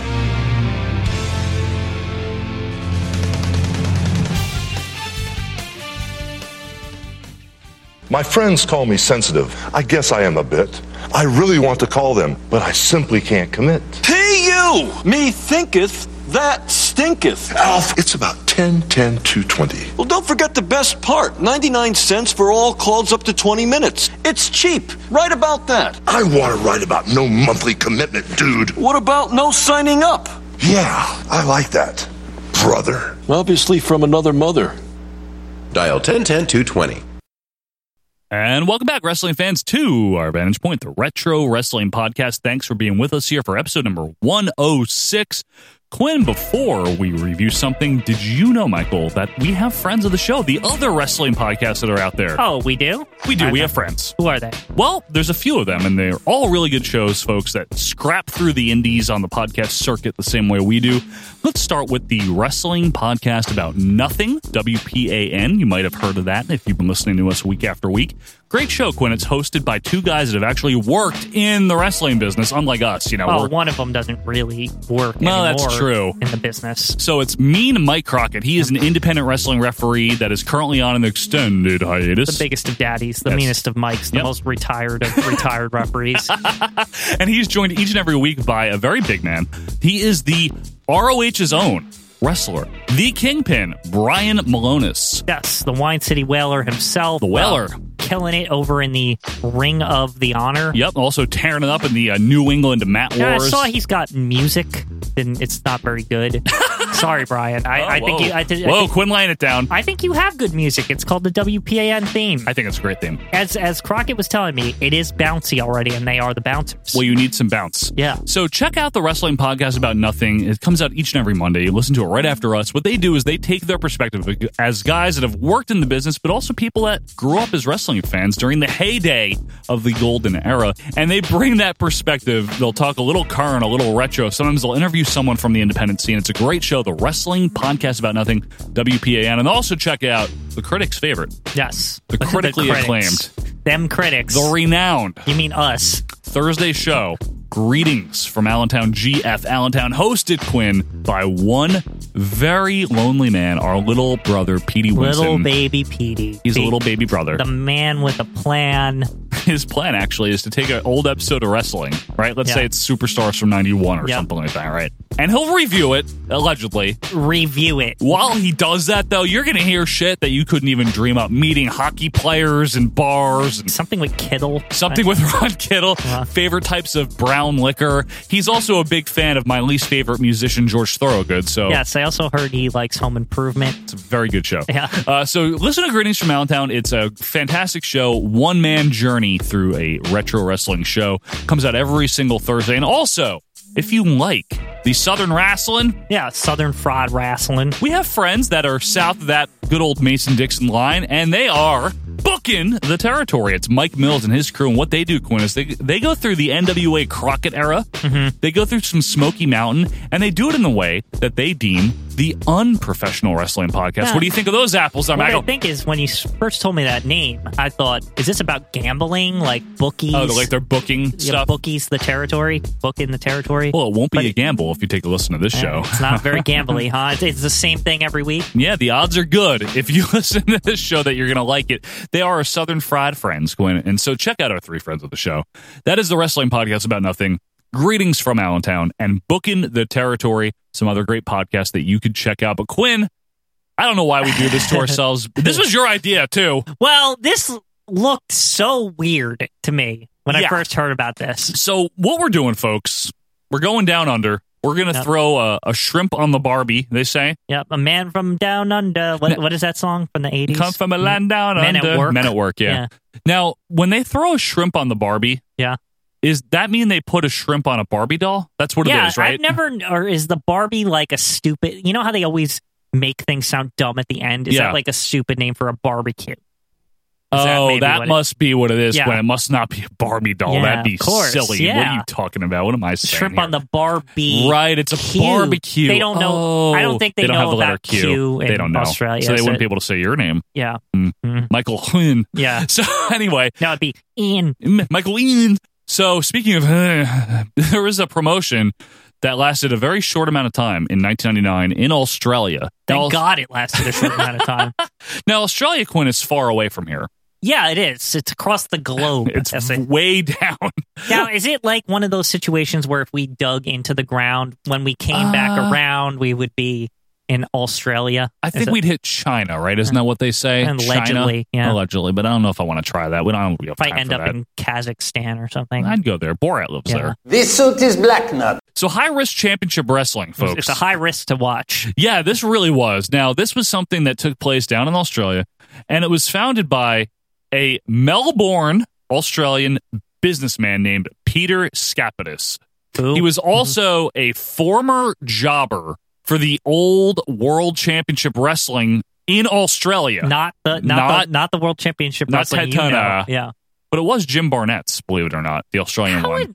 would- Honestly, how is Jim Barnett hooked Dude. up into every He- single thing in wrestling? He just did. Now, who ran this promotion with him? But Mark Lewin Quinn, who came up yeah, earlier. that crap. He stinks. Now, he was pretty much the booker of the company. Was Lewin? Uh-huh. Mark Lewin? Yes, Mark Okay. Lewin. And apparently, they actually got themselves a TV deal. Unfortunately, They got themselves some wrestlers that you're gonna recognize as we do the show. not good ones. No, and this was terrible. this is. what- listen, I'm just gonna say this. You know how we always go, is this the worst thing we watched? This might be the worst thing we've watched. Well, I'm going to ask you point blank. Is this worse than the most recent AWF? It is worse. It's worse than the UWF. Oh, hell yeah. It really is, folks. Now, this aired on television. They actually let this air. I don't know if there's not restrictions in Australia. Like maybe we could be on the air Now, in I- Australia. my theory is that this is like either the second or third episode or something. I think it's the second, yeah. So this is July 25th, 1999, and I want to set the context there by explaining that wrestling in the summer of 1999 was very, very popular. popular, not very good. popular though, right? Yeah. Because during this period of time, the WWF was sky high. Yep. WCW was still doing well. I mean, their products stunk. Yeah, they were doing well. They were doing well. Well done. and ECW was just about to launch their TNN show. Right. So wrestling as a whole was, was Still a pop was culture. prime for stupid shit like this to happen. Basically, yeah, basically. it's like when wrestling's doing good, this always happens. Like there's like a million stupid like what is this? Ideas, Never heard. Yeah, yeah. basically. That's true. And somebody thought, hey, let's make a promotion about high risk. yeah, which I don't really get the why it's called The- the- that. the risk actually isn't very high as far as the wrestling's concerned. no, watching it, Watching it is a whole different story. maybe the station carrying it, that's a risk, you know. Yeah, I mean, nobody watched it, so it's a risk that they're carrying it that nobody wants to buy ads. Yeah. Let's get right into it, Quinn. This program is proudly brought to you by AXA and, of course, the Yellow Pages. Right, the yellow pages, the thing we all want. Do kids listening to this show, maybe there's younger listeners, Right, lads. lads, do you guys like know what the yellow pages are? Like, I'm serious. Like, it, it's not necessary anymore. That's true. The Yellow Pages were a big deal, you know, for many Right. decades 70s, 80s, 90s, 9X, you know. Before Google, yeah, New Jersey Bell, Yeah. Atlantic Yellow Bell Atlantic. Pages. Bill Atlantic. Atlantic. Bell Atlantic, the heart of communication. Yellow Pages is where you find businesses, Yeah. and they're listed in alphabetical order. It's a very nice time. And the white pages, those were the personal numbers, That's right? the but they were personal in the numbers. yellow book. It was all in one book. Yeah. And we didn't need two books. It's That'd just be they stupid. distinguish it because so if you recall, the yellow pages book was very fucking big. Like it was almost like a joke how big it was. Yeah, you, you know, sit on a phone book, you know, Right, to boost exa- yourself. People used to really do that for their kids. They really Like, did. I sat on a phone book. So like it, it was combined generally. It would have the white pages, I think, in the front and the yellow pages in the back, Yeah, or vice, versa. There was yeah. also green pages in the one we had, and those were like coupons. right, right, remember those, yes, the green because it was a pages? once-a-year book, so you get these coupons, Coupons. coupons, Coupons. What is the p- correct pronunciation of that? I'm not really sure. Okay, let's It- get to the brisky. There's really nothing to risky talk about wrestling, here. So this yeah. is risky business, if Yeah. you will. Tom Cruise is in his under. Oh wait, no, that's a different thing. No, Damn, I, w- I wish we were watching risky business right now. It's we haven't Much- even started, and we're just we keep like complaining like this I is know. it's bad. You know, Balky's in that movie. Remember Brisky- Yeah, he is. He's like his like the friend. good who's- friend. Yeah, is he the good one? He's Yes. also like good with counting things or something. Yeah, he's, Like- he's good with numbers. Yeah. Anyway, we have a horrifying opening here. It's Nails and who we called Imitation Silva. he Look- looks like Paulo Silva, and uh, oh my god, I've walked into a '90s nightmare. This is my nightmare. so this is 1999. Nails is there. Nails. The first thing we see on the screen is this weird, like, close-up of nails and Paulo Silva. I mean, fake Paul Silva. Julio, whatever his name is. Yeah, we'll find out the later. Italian man Yeah, the Italian Uh, man. staring at each other like it's like one on one, like yeah. close up, like with they're this weird- Hogan Warrior here or with something. this weird bad like '90s background, like Saved Yeah. by the Bell or something. It's really bad. So Michael Roberts welcomes us. He's Australian Todd Grisham, apparently. Hi, I'm Michael Roberts, and welcome to High Risk Championship Wrestling. What a response we had last Sunday. It sucks! And he shows clips, as promised, of course, from last Sunday between Brute Force and the High Risk Warrior. High risk warrior. High AKA, risk. The, he's he's the ultimate warrior, but he's just for We high can't risk call him that, wrestling. yeah. yeah. we get awful camera angles of this recap from last week. Is this really the best Australia has to offer, Joe? the High Risk Warrior. Yeah. Brute Force. These names sound like shitty, like video game characters. Yeah, like I know. Isn't Brute Force one of the names in that Secrets Brute Force of is a Wrestling? video game. I know, but isn't that one of the wrestler names in Secrets of Wrestling Exposed on NBC? It might be. I think it is. Here is brute force. So one of those losers does a karate kick that even Crush would make fun of. Yeah, they're like incredible karate kick, and we were like laughing. If I recall, like we literally like fell over, like it was so bad. Fell right out of the loft. So uh, Australian Jimmy Corderas is That the was ref. weird. Yeah, he- because I immediately like, Joe, is that just Jimmy Corderas? it's not, but it could be. Yeah. I'm, s- I'm surprised more it wasn't hit- Billy Silverman. Yeah, I'm surprised he wasn't in this. I'm serious. Like I really thought we're gonna see Billy Right. Silverman, right? This is he's- somewhere he'd be. This seems exactly the place where you'd find a Billy Silverman ref match, but no. So one of the awful announcers here, I guess it's Mark Lewin himself because he's one of the announcers. He says this is like a death match. Remember Yeah. that? What is he talking about? It know. doesn't. It didn't look like a death match. It didn't look like anything but crap. like it was horrible. we get a ceiling cam. We have one of those there. The ring looks like it's gonna break. Yeah, by the it's way, like all flimsy. Like the, the first time I see someone go against the rope, I thought something was gonna fall over. Like maybe the posts would fall down. It was bad. It's very haphazard. Yeah. So both men It's are high risk. High risk. you're right. Haphazard. Both men are down for a count of eight, and we get the worst body slam ever by Yeah. brute force. And by the way, high risk warrior is yes a very cheap Australian Ultima warrior. Yep. You mean to call him really though? Yeah. The Dingo Warrior is what I think. I He's- guess he's actually the Dingle Warrior. You say cheap Australian Ultimate Warrior. I say the real Dingo Warrior. You might be onto something here, Quinn. So Dingo clotheslines the ref as we fade away, and then we go to the announcers who have a cheaper set than like we do here. Yeah, it's bad. and we're like half set up. Like we're not even. We have a better setup. Yeah, these announcers, by the way, sound bored as hell. They're like, "We're going to see a great, we're going to see a great match tonight. It's going to be really, really good." I'm like falling asleep by this point. yeah, Well, whenever you lay your hands on a referee, it's an automatic disqualification. That that's worldwide. He had no right to Turk to push the referee down. and then to the locker room with Johnny Gray and the Pitbulls from E ECW. What? Like I Why- didn't expect to run into them. Why are the Pitbulls here? Well, if I recall, by '99 they weren't in ECW anymore. Fine, but why are they here? Is there 'Cause like you, you're starting a wrestling promotion? There's nobody to pick from because they're all in the two big companies. Yeah, and E what the fuck ECW. else are you gonna do, right? Well, Pitbull number one refers to their opponents as the DOA, dead on arrival. And I'm right. like, okay, um, like, fine. Well, I'm already starting to get worried. Yeah, right, but Yeah. we don't know. We don't Yeah. know if it's the DOA. Yeah. And number two is like, that's right, Johnny, baby. So why do they both sound like Yeah. Jimmy Hart? They're like, yeah, baby. they keep saying that. Especially number two. He keeps saying baby. That's right, Johnny, baby. Come on, baby. Tag team specialist, baby. Are you using my babies now? It's horrible. This is absolutely awful. And nothing has been good yet. This is actually kind of funny, though. Yeah. Johnny Gray walks us over in the same interview to Nails, Nails! in his prison locker room. right. So he's got a special locker room that he's very proud of. It's first of all, it's behind bars, so he feels at home. Yeah. And he's got his like lazy boy chair. Yes. And he doesn't have his voice modulation. Yeah, well, he's home. He must be comfortable. He's like, it's great to be back home. I got my lazy boy chair. It's great to be back home. I got my clothes hanging on the wall, and I got my favorite lazy boy chair sitting right there. I'm sorry. Try again. It's great to be back home. I got my clothes hanging on the wall, and I got my favorite lazy boy chair sitting right there. And he calls out his opponent for tonight, which is who we were calling imitation Paulo Silva. No, Yeah. it's Primo, who's some seven foot guy. the Italian giant show. Now says he's going to win the world championship. No, the hardcore heavyweight championship. What is it called, I by the don't way? know. I They don't, think say. we ever established that. And then uh, Michael Roberts is like, "All right, we're going to have to take a break. A break." Oh. All right, we're going to have to take a break, break, and we'll come back with a tag team. Okay, this thus starts the weird Australian pronounce pronunciation. Of, I I almost mispronounced pronunciation. That's ironic. Yeah. Don't you think? So we get a promo for a show on July 31st at the Melbourne Hall. I'm sure that happened. Yeah, very good. We get a very nature related commercial, you Yeah. know, mountains, creeks, hiking, and of course, Quinn, it's for a bank. Well, you know, that's the only sponsors they could get were the people that probably funded the show. Like, Yeah. like you actually usually you go to a bank, they don't usually advertise also, but in this case, I guess that's how it works in Australia. Well, maybe the bank is low risk, Oh, Yeah. they're high risk. There Right, you go. yeah.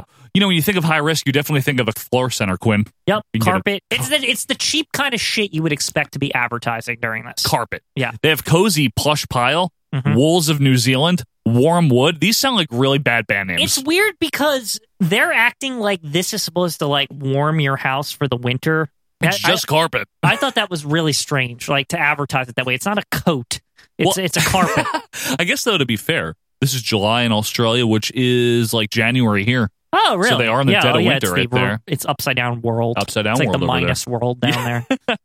So anyway, we, an animated chicken has a cold and takes a demizin. That should have been a commercial for like chicken pox therapy or something, not like a cold. That's weird. Back to the action here. Uh, action. The ring announcer introduces the high flying pit bulls. I don't remember them being that high flying though. Were they? Mm-hmm. yeah, They didn't I- fly. they never flew They didn't ever. fly, I don't remember. And the ref like awkwardly holds up one belt oddly. So this thing looks like a watch chain. It's like horrible, like Like a pocket watch. It looks like a pocket watch thingy, it- but it's a belt. I hate it. It's got a dangly chain I, on but the again, belt. I, I was wondering, like, why is there one? That doesn't make any sense. yeah, why is he holding up one belt for a tag now, team match? to be fair, later we learn that there is a second belt, but why did he again, hold up both? This is stupid. It, all This of it is whole thing bad. is stupid. It's There's nothing all to talk bad. about, yeah. Eh, there's nothing good here. Everything I promised you. The Pit Bulls.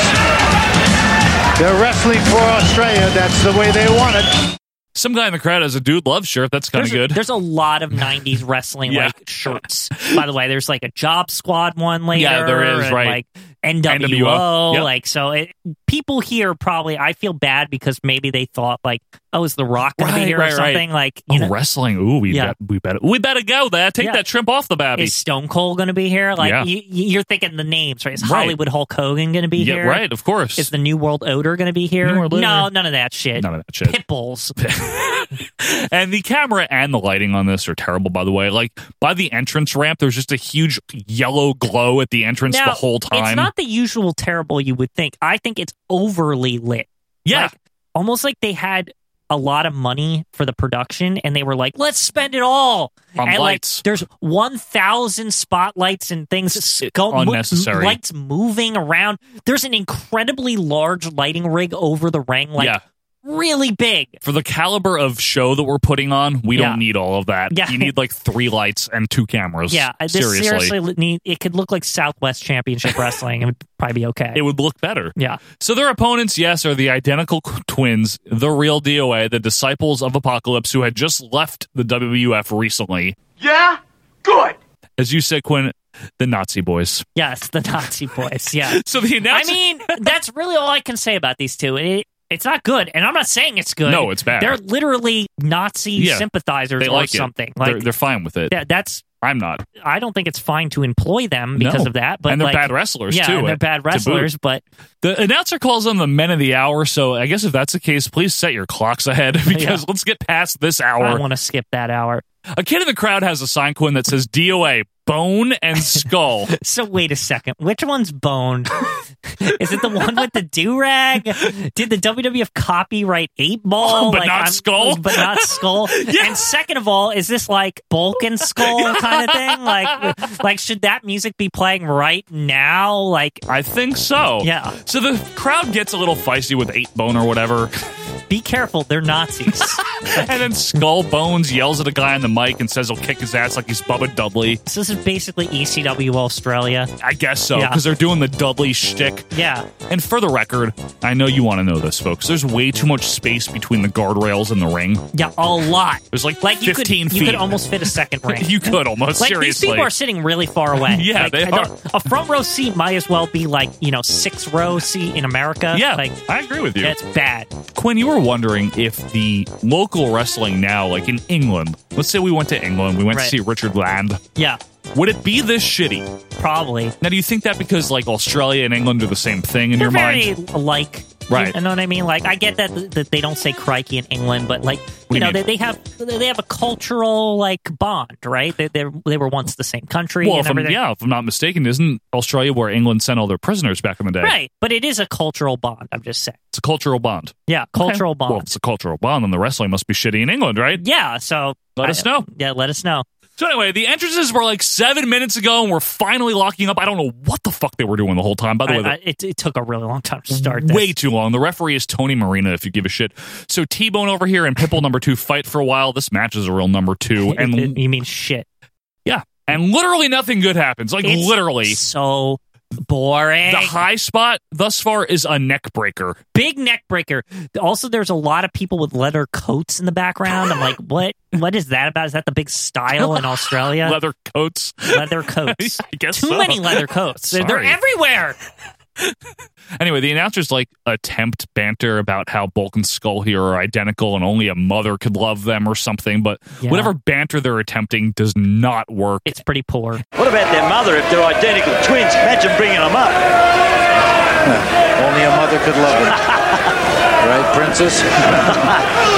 And seriously, folks, there's nothing to report on here. It's a very dull, meaningless, poorly worked, sloppy, lethargic, disinterested wrestling match. It's horrible, really. Yeah. The announcer mentions a fantastic Greek and Spartacus. Who? Who are these people? What is this company? Fantastic Greek. Joe, I- what year is this from? It's it's the worst. It's so bad. So we take. I can't believe how bad this is. It's brutal, folks. We're watching a match between the DOA and the Pitbulls, and it's awful. Yeah, no shit. We take a break from this thrilling match here to watch a promo for 60 Minutes Australia, where a bald guy in a suit excitedly says, Broccoli? That tastes like chocolate? Broccoli that tastes like chocolate. It's called Frankenstein food, and you better find out tonight on 60 Minutes. And then we get a very ha- then we get a broccoli that tastes like chocolate. I love that line. Can we? hey, you're, you're definitely gonna rip that, right? I have to.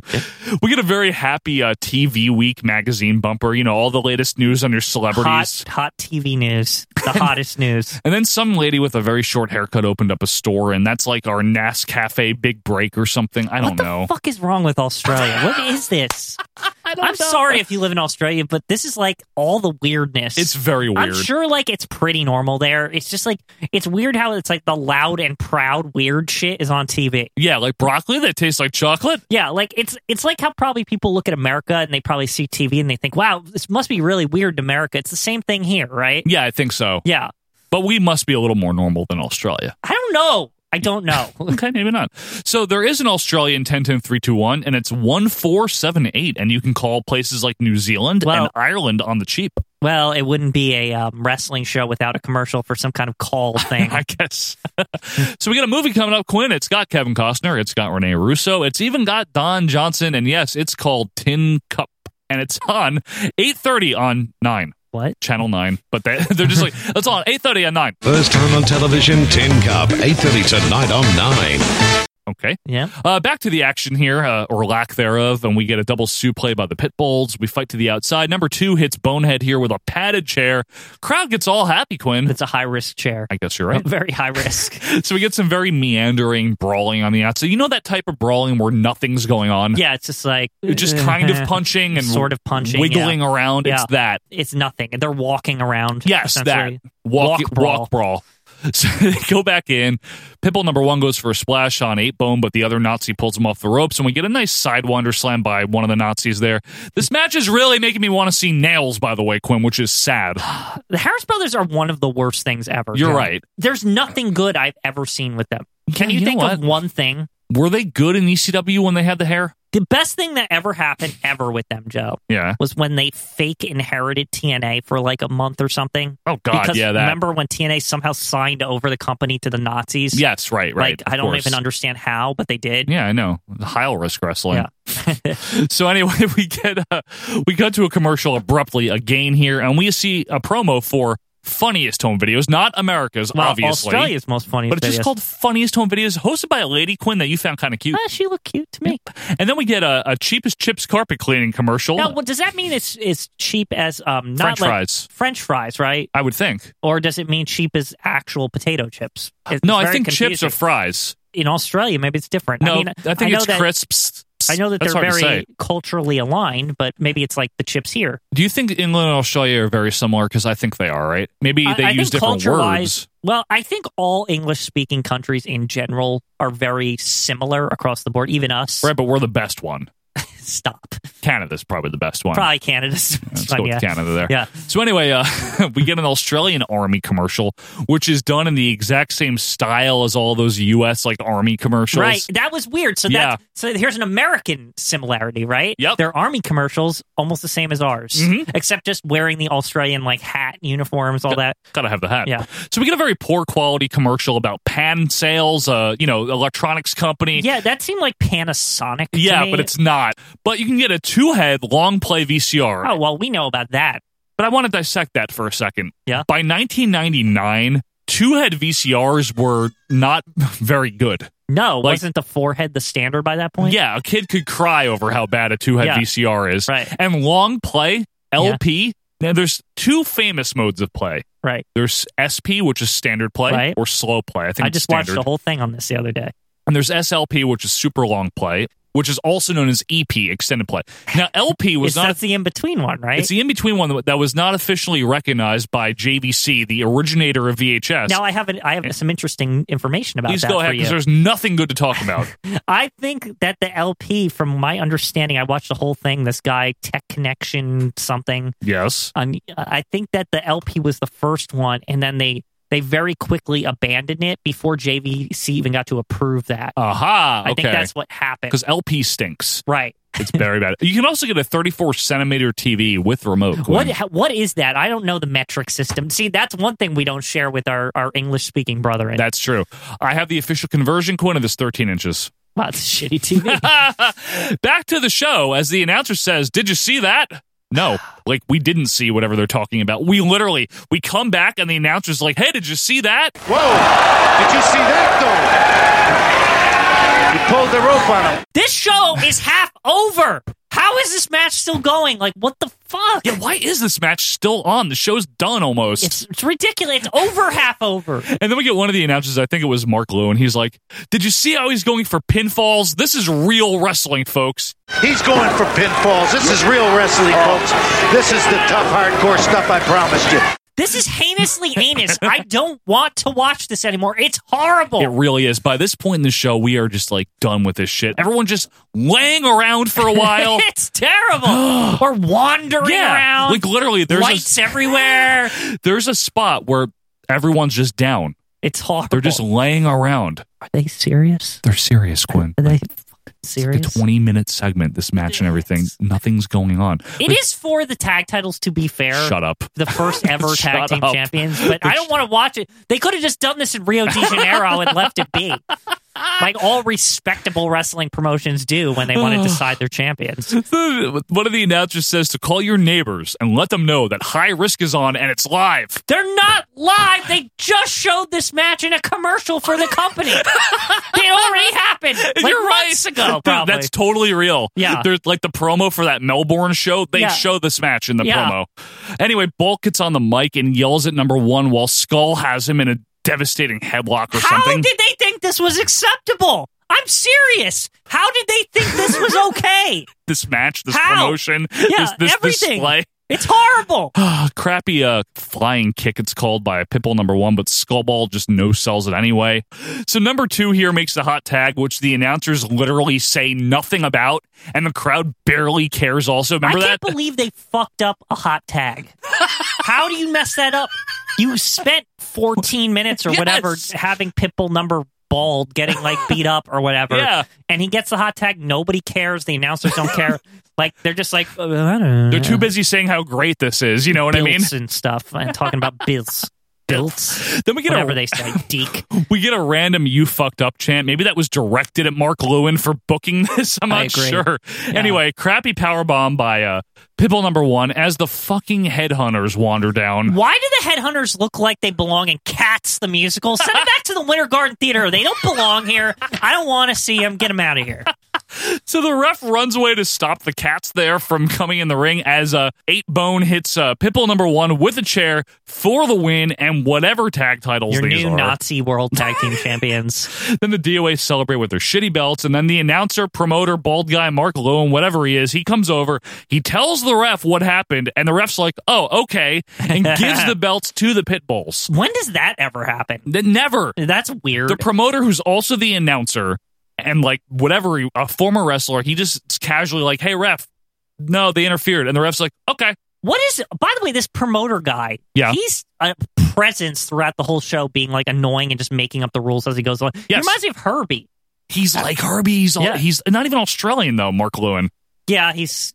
What is he from again? I don't know, but he's I- not we Australian. Saw him in something, and he was horrible. We've seen them. Anyway, let's get some Aussie drama updates there. We get uh, some people on a boat, Yeah. Mm-hmm. a guy literally being crucified on the beach for being a child killer, lady with a pantsuit. You know, your standard Australian This- fare. This is the Australian drama of That's the right. 90s. It's water rats, and it's on tonight at 8.30. But at 9.30, a guy in a Spanish accent says, I don't need you. I don't need you.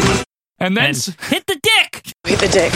It's Stingers, and that's on at 9.30 tonight. May I? uh, She says something more to the effect of like, "When we get across the door, hit the dick." She does. That's and real. I'm like, what? And it took me minutes to figure out. Like, I'm I'm serious. like, Literal half- minutes. Like literal minutes to figure out that she meant deck. We Deck, watched yes. it multiple times we too. because it was funny. Yeah. Anyway, uh, we got more carpet commercials here, and then we get a bank commercial about a new Japanese brewery featuring a sumo wrestler and a businessman. And then, of course, an ice skating commercial turns out to be for Ovaltine Light. What's next? Vegemite? like seriously. Now, backstage, John Gray, who's basically like old Australian Kevin Kelly, is with uh, Mark Lewin, the owner, promoter, whatever he is. And the DOA like walk by like all mad. So the camera follows them all the way back to the Pitbull's dressing room A where. fancy dressing room, may I add. very Way fancy. too fancy Posh. for these teams. Yes. Like, so the DOA beats the shit out of the Pitbulls. That was almost interesting. Yeah. It's, again, ECW in Australia. Well, I like how John Gray casually is like, "Okay, we're out of here." Like, he's just like, "Fuck this." Like, Pitbulls are getting like beat the shit. there's and like, He's like, things happening. he's like, we have to go back to the ring. Yeah, like no, like he's not even like scared or or anything. Like, No, he's not at just like, all. Okay, and that's good. We'll see you later. Wrestling fans, we're going to go back up the ringside. Let's, let's go back up the ringside. Back to ringside. This match is for the heavyweight title. It's the Strangler Nails. That's what they Yeah. call him. and might I add, entering to the Matrix theme. yeah, why? Yeah, like dun dun sh, dun dun dun. It's sh, real. Dun dun sh, dun dun dun dun. sh. The That music. Strangler. I guess uh, Ed Lewis uh, trained him, right? I thought he was trained by uh, Morpheus. I've never been so happy to see nails, and he Yeah. looks literally the same as ever. Same nails.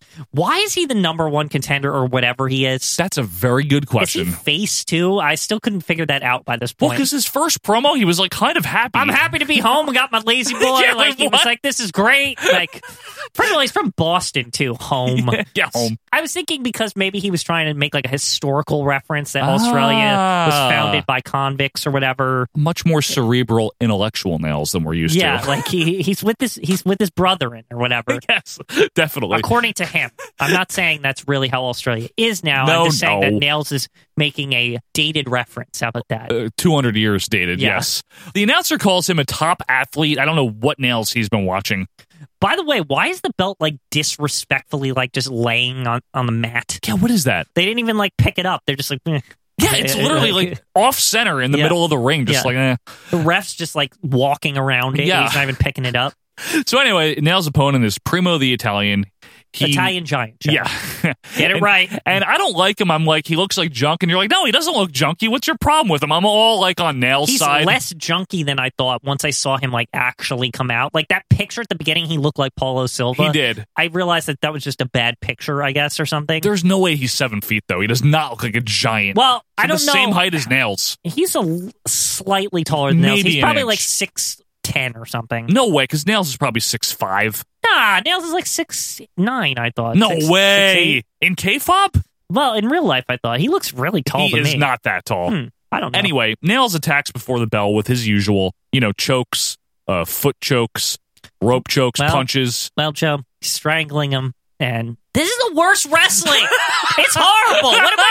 It's horrible. I can't even. We're trying to like. There's nothing good to say. Oh, Uh, let's just all right. So Nails bites Primo. He also just bites in general. Primo has had literally zero offense. We're like four minutes in.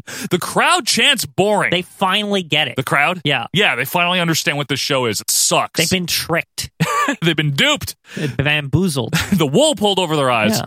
Anyway, Nails clotheslines a big dumb idiot out of the ring, but gets pulled out and beat up outside, but he barely sells anything. Well, that is what he does. Joe. Nails, yes, he Always. doesn't sell. At least he hasn't changed. Yeah, that's true. I'll give him that. He hasn't changed clothes either. Yeah. Mm-hmm. So Nails is back on offense here immediately. Like Quinn said, he does not sell. Yep. He doesn't do that. Uh, and we take a commercial break to get more security outside the ring. That's what yeah, the announcer that's says. the reasoning. Yes. We we can't show you the security coming.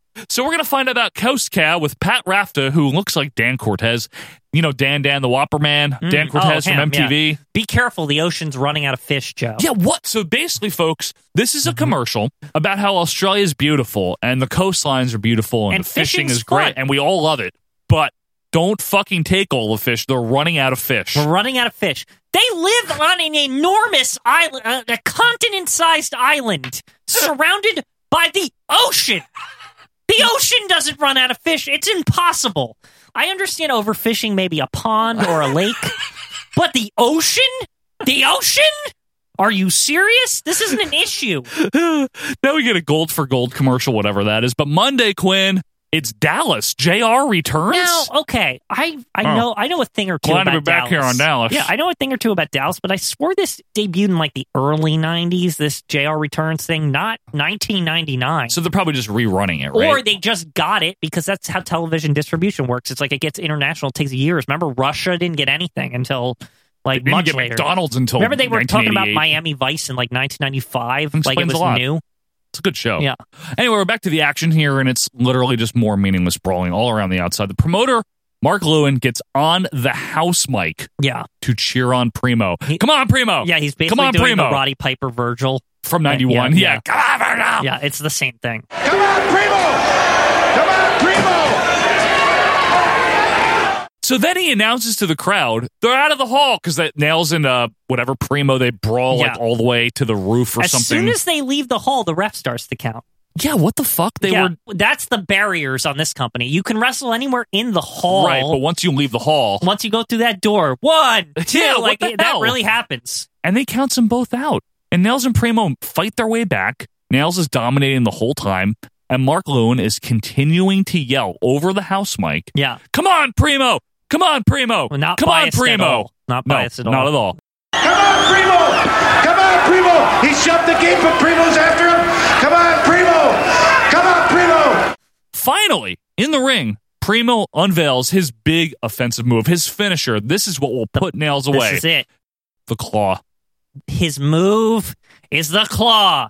What does he carry, Von Erich? Like, are we that? It, I hate that move too. By It's the a way, terrible finishing it move. stinks. Doesn't look like anything. It's like what Crush does, kind of. Like, it's worse than what Crush does. Well, They're both about the bad, but same. it's the same. I anybody who Anytime- has that move, it's just it's like it's so terrible. static. By the way, speaking of Crush, I just was thinking to myself, Yeah. Crush not only had the shitty like crush your head, aka the, just the claw with two hands, Yeah. but he also had the heart punch, which is also Yeah. a shitty move. He was given very poor finishers. I always liked his tilt a whirl backbreaker. I thought he pulled that off Well, Oh, it's not very his well. finisher, so- He's actually a better wrestler than anyone we've seen so far. yeah, That's well, saying we- something. anyone you you won't see anyone else either. So Brute Force runs in, followed by the Dingo Warrior, and they all brawl except Nails, who gets the hell out of I the don't ring. blame I him. don't either. Like, just go back to Boston or whatever. "Ah, I gotta go back. Yeah, With hang out with Duke Doherty. leave his home. Unfortunately, So, uh, of course, we're immediately told about how next week we have a tag match. It's Nails teaming up with Brute Force to take on Primo and Warrior. yeah, which probably happened literally as soon as this was over because Mm. Yeah. they probably taped all of it at the same time. It's like how AWF or whatever. Yeah, it has to be. Yeah. And then we have like a tag team pose off. They like raise each other's hands, each team, and stare off, and that What? ends the show. We get credits under an awful song and uh, promoter Peter and Denise It's Scapitis. a family affair here. Jeff. I guess so. President Mark Lewin. Right. And vice president, of course, Princess Linda. So is she the princess of Australia? Like yeah, I- the I- Honorable Princess Linda. with a Y. yes. Quinn, what the hell was that? What the? I seriously, what the fuck? Like that was an embarrassment. Well, I have an epilogue for you. Oh sure, go ahead. Now, this is a quote from The Observer. Yes, I'm actually quoting The Observer because really? it's so hard to find anything on this shit. This quote was sent over to me by a, a friend of the show who uh, is across the pond there. The pond. Yes, the pond. The Australian based high risk championship wrestling promotion that we've been reporting on the last two weeks has already pulled the plug. Peter Skapitis, the promoter, a 70s prelim wrestler who made his money in the clothing business. That alone is, is where, that's that's the line of the thing right there. suffered financial losses on most of the early shows. While they drew a good house for their debut in Melbourne, much of it was papered, and their first show in Sydney didn't draw well. There was an overly big amount of people we didn't note. Like that wasn't a small crowd. It was probably a thousand. yeah, maybe or two. more. Like it was a lot of people. Yeah. They had a great television outlet with a noon Sunday time slot on Channel 9, but only It's not bad. It's like superstars, right? but only two shows aired, and there was little advertising or promotion work before the tour started. Are they serious? and some of the smaller cities didn't draw at all. And that's the story of high risk championship wrestling. So And it lasted what three shows? two Four- shows. two- that's These it? are the two TV shows. This is the last show I believe so. and the second show also. And that's all there was. This What? did not. La- this lasted weeks. I wonder what happened to those belts. Those look like nice belts. I think they're in a pawn store somewhere. Quinn, we have reviewed a wide variety of wrestling over our time. Most Yep. of it is in the range that I'd call mediocre. Was it worse than Heroes of Wrestling? It's tough to say. Whereas Heroes was a two hour pay per view that felt like a two hour pay per view, this was a one hour show that felt like a two hour show. also, that show had Baby Bundy, so and it was at least badly entertaining, Heroes of Wrestling. It's not good. yeah. This is worse than the last AWF, which was brutal. That, it was Brutal. wor- the UWF one was pretty brutal too. Before that, Yes, the UWF has been tough. There's been some good stuff in the UWF, though. you know, at we least. could watch one more episode of this, Joe, and we would have watched every single. The whole catalog. Yeah, the entire. We, it would be the first promotion I've ever watched from beginning to end. Do you think we're in agreement though that outside of maybe Heroes, and I think this is even better than or worse than Heroes because Heroes we knew what we were getting into. Does that make it better Jake or fell. worse? Jake fell in the ring. Yeah, This doesn't even have comedy. yeah. There's nothing funny It just here. has a bunch of laying around and nails. yeah, and I mean, really, we've seen nails in fucking AWF by now. We've seen we see nails a lot more than I want to. Now, do you think though it's shutting down? I don't really feel It's 'cause like it that- sucked. No, I don't think it had anything to do with it sucking as much as they What? just didn't have the money. Period. You know if what it I'm- was good, they would have had them. Well, they blew it all in lighting. right, exactly. That's what I think. It really comes down to the lighting. To be honest with you, You know what, Quinn? It might be all about the lighting. Yeah. And how appropriate that it was deemed a high risk and they went out of business It's high risk to put the show on. due to high wattage. Yeah. Folks, thank you so much for being with us as always, as we have romped you through the world of wrestle- retro wrestling yet again. Be sure to join us next week after Thanksgiving on the 26th, as we will have Royal Rankings week number seven, and of course, a whole host, a whole plethora of retro wrestling topics.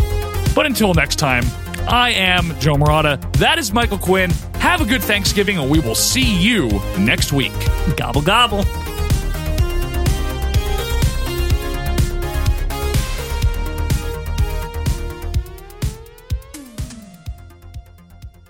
DOA, they're a different breed. They they got the attitude. I was talking to them when I put them under contract for Peter Scapides. They they think they have a superior attitude. They think that they can rule the earth. Well, this earth is Australian earth over here, and the pit bulls are fighting for you. So everybody, like I said, let everybody know. Get on the phone and let them know that High Risk Wrestling's on the air with a tag team championship match. Pitbull. Oh, there's they're pit bulls. Look at the way they're built. Okay, Tony Marino trying to restore order. DOA flops him down to the mat. Good move. Settling down now, getting into the wrestling. Tremendous match getting underway here. They, they've actually held this world title belt before. It was vacated, but now it's up for grabs. Only for high risk wrestling. Now he ducked out there. You can see the arrogance on his face. Bone and Skull want to take on the Pit Bulls, the referee, the whole of festival. Wow, it looked like they were ready too. wow. Broccoli that tastes like chocolate.